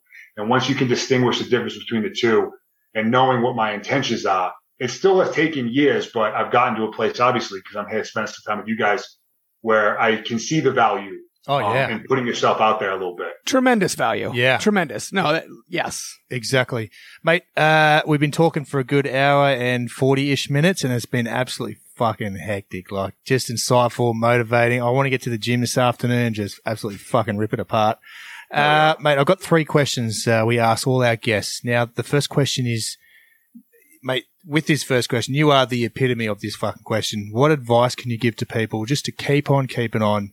Um, you know, complete every goal they set their mind. So, you know, you, basically for yourself, you set so many different goals throughout your career after getting injured three times, three, three Purple Hearts.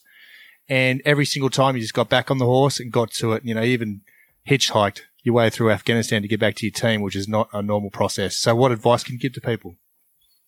Yeah, man, there's a lot there. I, think I'm just going to start with what I believe is kind of at the core of that.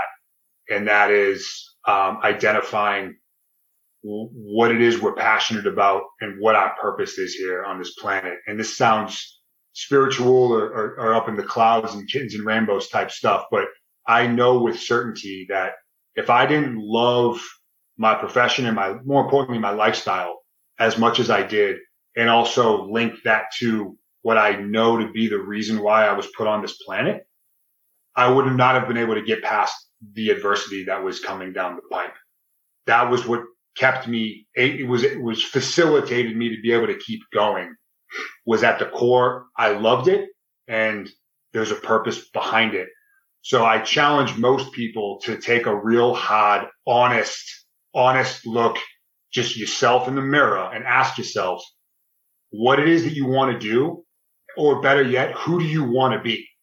And that may take a minute for the answer to come back. I've, I've noticed that oftentimes passion or purpose kind of kind of sneaks up on us and kind of whispers. So you really have to listen and disregard uh, what it is you feel obligated to project uh, outwardly for any kind of external satisfaction. Just you with yourself. Life is a gift, man, and it can end in the blink of an eye. Exactly.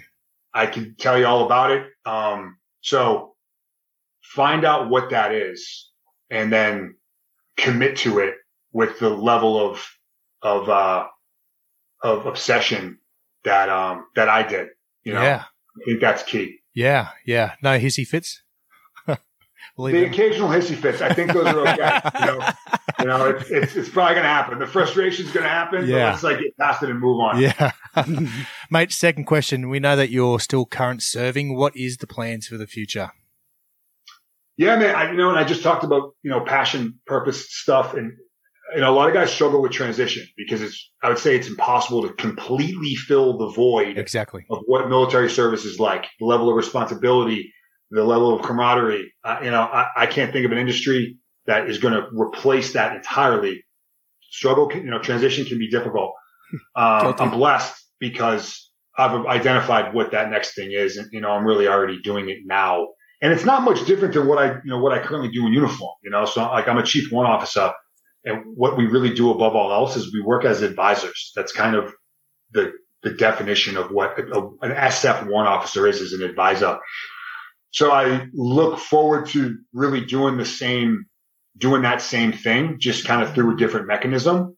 Um, you know, I, I wrote my first book, which came out in January.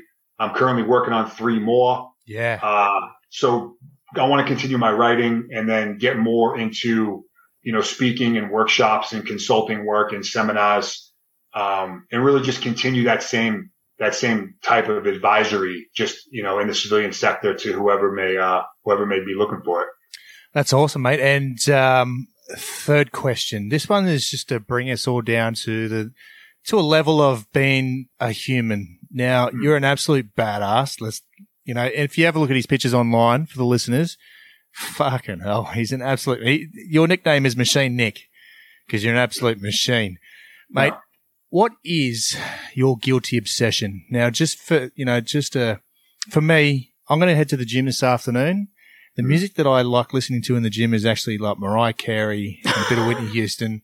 It just calms me. It just mellows me down a bit, Awesome. but I can lift like a motherfucker. So y- yeah, exactly. So what, what's your guilty obsession? Is it, you know, late night ice cream or, you know, do you like watching the notebook? Do you shed a tear in Titanic? My guilty obsession. I'm going to bring up what you mentioned because most people uh, are surprised by this, but when I'm training, I listen mostly to uh, instrumentals, No Like. There you what you would hear behind like a movie trailer. yeah. That's what I listen to. So actually, my current one that I'm on now is the entry uh, or the the trailer theme to Top Gun Maverick. Oh, I've got yeah. that thing oh, on nice. Just- on like repeat. But, so a lot of times that ventures out into more like classical, you know, type music. But if you see me, when you see me in the gym, like crushing it and grunting Yeah. and screaming, I'm usually listening to like That's it. Beethoven's just cranking. Yeah. type, um, type music. Um, and then my other guilty pleasure, you know, I grew up Italian, so I am Italian. I'm half Italian. I will annihilate Italian food. I can eat pizza every single day. Oh, hell I yeah. will do it. Unfortunately, it doesn't work with some of my physical and health goals. Uh, but that tends to be my go-to when I'm having kind of a, a like a shit day and I'm in the, the mood for just like fuck it. Then we'll go down the Italian road and things tend to look a little brighter. Yeah. Awesome. Awesome, mate. That's awesome. Bit of, bit of classical music, instrumentals. Love it. Uh-huh.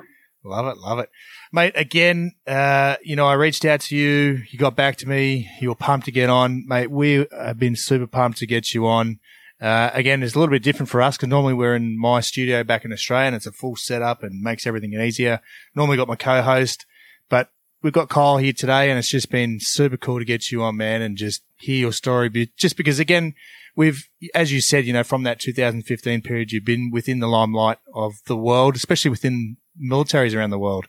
And just quickly, in regards to Call of Duty, obviously there's a skin on Call of Duty that literally, it's, yeah, it, they've stolen that from you, haven't they? That's you. But let's not lie. Let- Wait, that's so the video game has an imitation of his Yes. his uh, likeness? like he's he's he, just him. It's him. Like you can play. Do you get residuals for that? Yeah, they should. I, I do not. Yeah. And, uh, Oh, what the There's fuck? a long story there, man. But uh, Yeah, let's just, we'll just, yeah, we'll say that I'm I'm happy that the amputee capability is getting out there. yeah. I had nothing to do with the creation of that. I Yeah. am not involved with it at all. Oh, what the fuck? Yeah, no, awesome, man. Again, thank you again. Uh, actually, quickly, if people want to get in contact with you, they could just head to your Instagram and your website. Yeah, man. Website is uh, machinenick.com. It's got links to the book and to all my socials and to the nonprofits I work with. And most importantly, it's got a way to get uh, directly in touch with me, whether that's for something business related or, or you just having a, having a rough go at 4 a.m. and you want someone to vent to. Uh, I encourage people to do that. I am meticulous about getting back to people. Sometimes it can take a minute, but Yeah, uh, by all means, reach out and I uh, look forward to communicating with, you know, whoever's got some issues, man. yeah, that's awesome, man. Really appreciate you again, and uh, thanks for coming on. Yeah, man. Thanks for having me. It's been fun, guys. I appreciate it. Thanks, brother. Appreciate it. Take care, bud. All right, guys. All right, Kyle, how was that, mate? What a what a story. Dude, so not only did he return to combat as an amputee, but as a Green Beret, to do it within Special Forces, I mean, there, there, there's been amputees who can go back and sit behind a desk, but he went back, you know, was going outside the wire on missions, jumping in and out of, and I mean, you heard him tell the story about having to, to learn how to go just the simple task of going in and out of an MRAP or, you know, armored personnel carriers, you know, any vehicle that we use. And that's, that's all inspiring that, that he had that level of dedication. And it, it wasn't just that one time. It was, you know, the first injury, cops a RPG to the back, a bit of uh, shrapnel. The frag. Yeah, throws a hole, you know, blows a bloody, you know, lemon sized hole in his back. He hitchhiked his way. found this his is after, yeah, across. after they medevaced him, he's hitchhiked his way back onto the field with his boys, like, you know, a, a week or two later. You know, still healing and, which is just another level. But it's funny because this is where the special forces side of thing comes in because his commanders are just like, oh, just don't do it again type. Yeah, that's You the know, mindset. If it was like regular infantry, they, mate, they would have sent you back to Australia or Oh, they would have the lost US and- rank. yeah, in prison for yeah hitchhiking through mm-hmm. Afghanistan. And then he gets back to his team on the same rotation and gets hit again. This is where that it was MRAP gets crumped by a IED. You know the blokes are you know all over the ground and he's gone just you know disregarded his safety and obviously the five and twenty five Had to jump in while it was while it was rolled over to pull his commander out. Yeah, and he tripped over his his boy before you know he got to that. that- Right. Yeah, and that's when the the three tally uh, were within thirty meters. So he's sent two of them down for uh, dirt naps, and uh, one got away. But when that one was running away, he's done the old you know spray and pray over his back, and uh, Nick thought he actually ran into a tree, which is crazy. And but it turns out it was a Got seven, grazed yeah, it was-. It was a seven six two by thirty nine that grazed his face um, which was enough to get him, you know, medevaced again. But before that, you know, as you said, he dragged out his uh, commander out of the vehicle and uh, far out. What a that's just That's a tough son of a bitch. hectic story, man. And again, he gets uh, medevac back, throws a hissy fit or two, and, and then he's uh, patched up. Uh, he had the surgeon. The surgeon was like a plastic surgeon as well, Yep. so they've prettied him up. Cauterize the wound. Yeah, cauterize a wound and you know make him look a bit like Michael Jackson. Uh, patch him up, get him back out in the streets, streets which I mean back to his team uh, in Afghanistan. Back to He got back job. after it. Yeah, he got right back after it. crazy. And then this is where it gets you know crazy because for us in Australia, mate, we've experienced this uh, green on blue The bullshit. green on blue shit was fucking out of control. At, that- at that time, that that's, when it got bad. that's that's Like, it was I the pinnacle Like, it's crazy when I was there. It, you know, the amount of times I spent within you know groups of just Afghan national soldiers or you know the Afghan national police. It, it didn't even cross my mind once, and I don't even think in our pre-deployment it was because it was not a prevalent thing. You know, when we went through, and obviously as we said, it started picking up 2009, 10, 11, 12. It just started. And I'm sure you would have picked up a whole bunch of uh, I could go on for days about how many guys we picked up, Uh, and that's the only reason I kind of like noticed when he said green on blue. I was like, oh, that was the first thing I noticed. because Yeah. it happened so much. Yeah. So this vehicle, you know, uh, turns up ANP, thought about questioning it, and I'm sure the other guys will go, "Fuck's this vehicle doing here? It's not part of the convoy. Shouldn't be here. Get rid of it." I'd love to know more about that. That's interesting. Yeah. So obviously they wanted to obviously punch out and get the job done, and you know it was just like fuck whatever. Right. Make it happen. Let's, let's make the mission happen. Let's let him roll Let's- with us. Whatever. Let- Let's just yeah, exactly. And obviously at that stage, just blokes jump up on the PKM and just fucking let it rip. That's a big gun too. That PKM's a fuck. I mean, that's, that's our 240. I Well, mean, yeah, it's in the yeah seven six two. It's uh, a big round, and it knocked down. He said 12, 12 soldiers, US soldiers, A killed bunch of guys. I think he said killed four or five. We'll have to check those stats and uh, put him out. Well, it caught him in the leg a few times. Yeah. What's the more, uh, how his injury Well, that's it. As he said, there was a, a young kid, young US soldier, there, infantry guy, just froze. You know, and it happens happens to the best of people. And uh, Nick, you know, basically, you know, shielded himself in between the shooter and um, this uh, kid. boy. Yeah, and at that stage, that's when he's copped those four rounds into the back of his uh, right leg, and it was enough to essentially just vaporize his leg.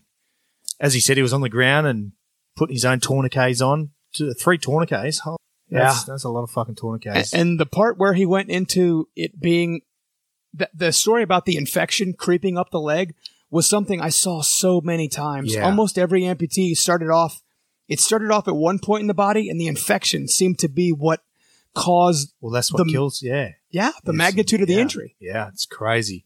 Um, so he's evacuated, obviously medevac back to picked up by dust off, uh, and obviously one of your other Yes, sir. crews out there picked him up, uh, taking him back to uh, Bagram. Shank and then Bagram. Yeah, and then uh, obviously, as we know, Bagram's was pretty much the the go to place before everyone went to uh, Germany. Yep, the role two. Yep. Uh, obviously, a lot of surgery there. I, th- I think it was uh, reading and what he said, twenty plus surgeries at Bagram, just in Bagram. Yeah, during Just- that point in time. Yeah, I mean, because that was for the whole area. Yeah. Bagram was the main role two hospital. yeah, yep. So he had twenty surgeries just in Bagram, just to stabilize and uh, get him ready for transport out of country, uh, back to you know into Germany, uh, which took about seven days. I think he said seven days, and then he was in Germany for he reckons probably about a day, and then straight on another Herc Straight to Walter Reed. straight to Walter Reed. Uh, to start more, you know, more surgeries. He said more surgery. And Yeah, well, that was when the that was when the infection started and the Exactly. surgery it just kind of creeped up his leg. He said, Yeah, so we had more surgery. Obviously, from there, he started, you know, gaining more feeling in, in his uh, left foot. He said You know, His big feel toe. His big toe started I remember moving, that. and it was like a champagne moment.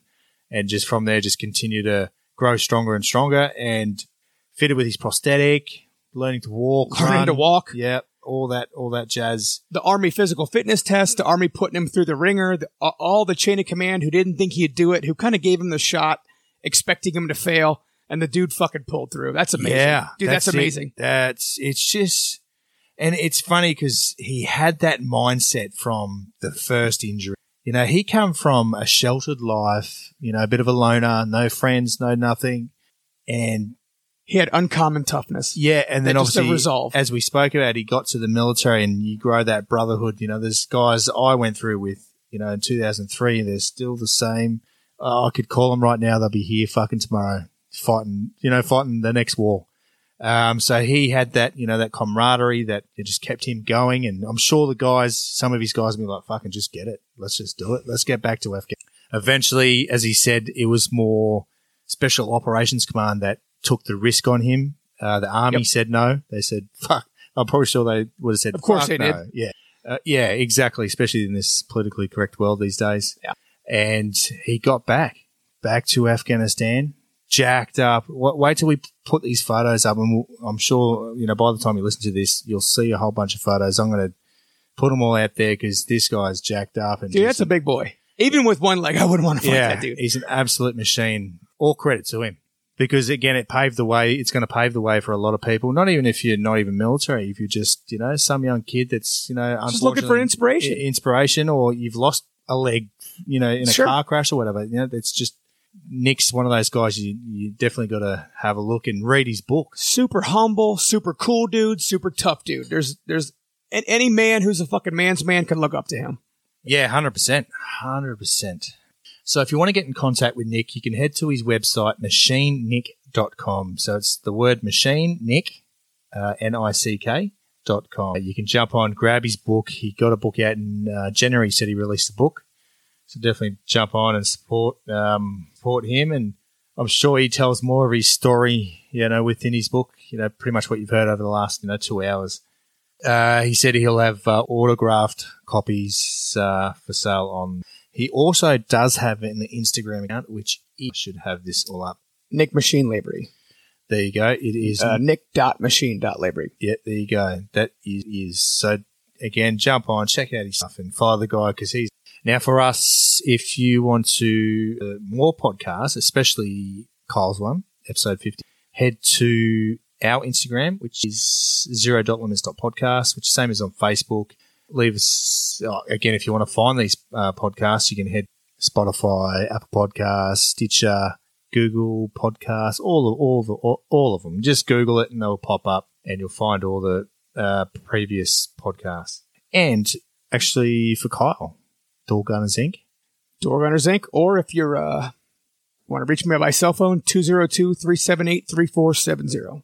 Kyle is a, a massive advocate drug abuse. Addiction recovery. Yeah, addiction recovery. That's all. If you're struggling, hit me up like you guys have been doing. Yeah, definitely get out there, hit him up, uh, sell or mobile. Oh, we we say mobile in Australia. Whatever works. yeah, mobile. It's not a not a car. Mobile. My automobile. Um, yeah, so hit him up for anything. Also, stay tuned for the because and more coming out. All right, guys. Uh, thanks for listening, and uh, we'll see you next time. Cheers. Cheers, boys. Wait, wait, wait. Now, quickly, just before you go, I want to tell you about Three Zeros Coffee. Now, as you know, I like my coffee how I like my men, long and black.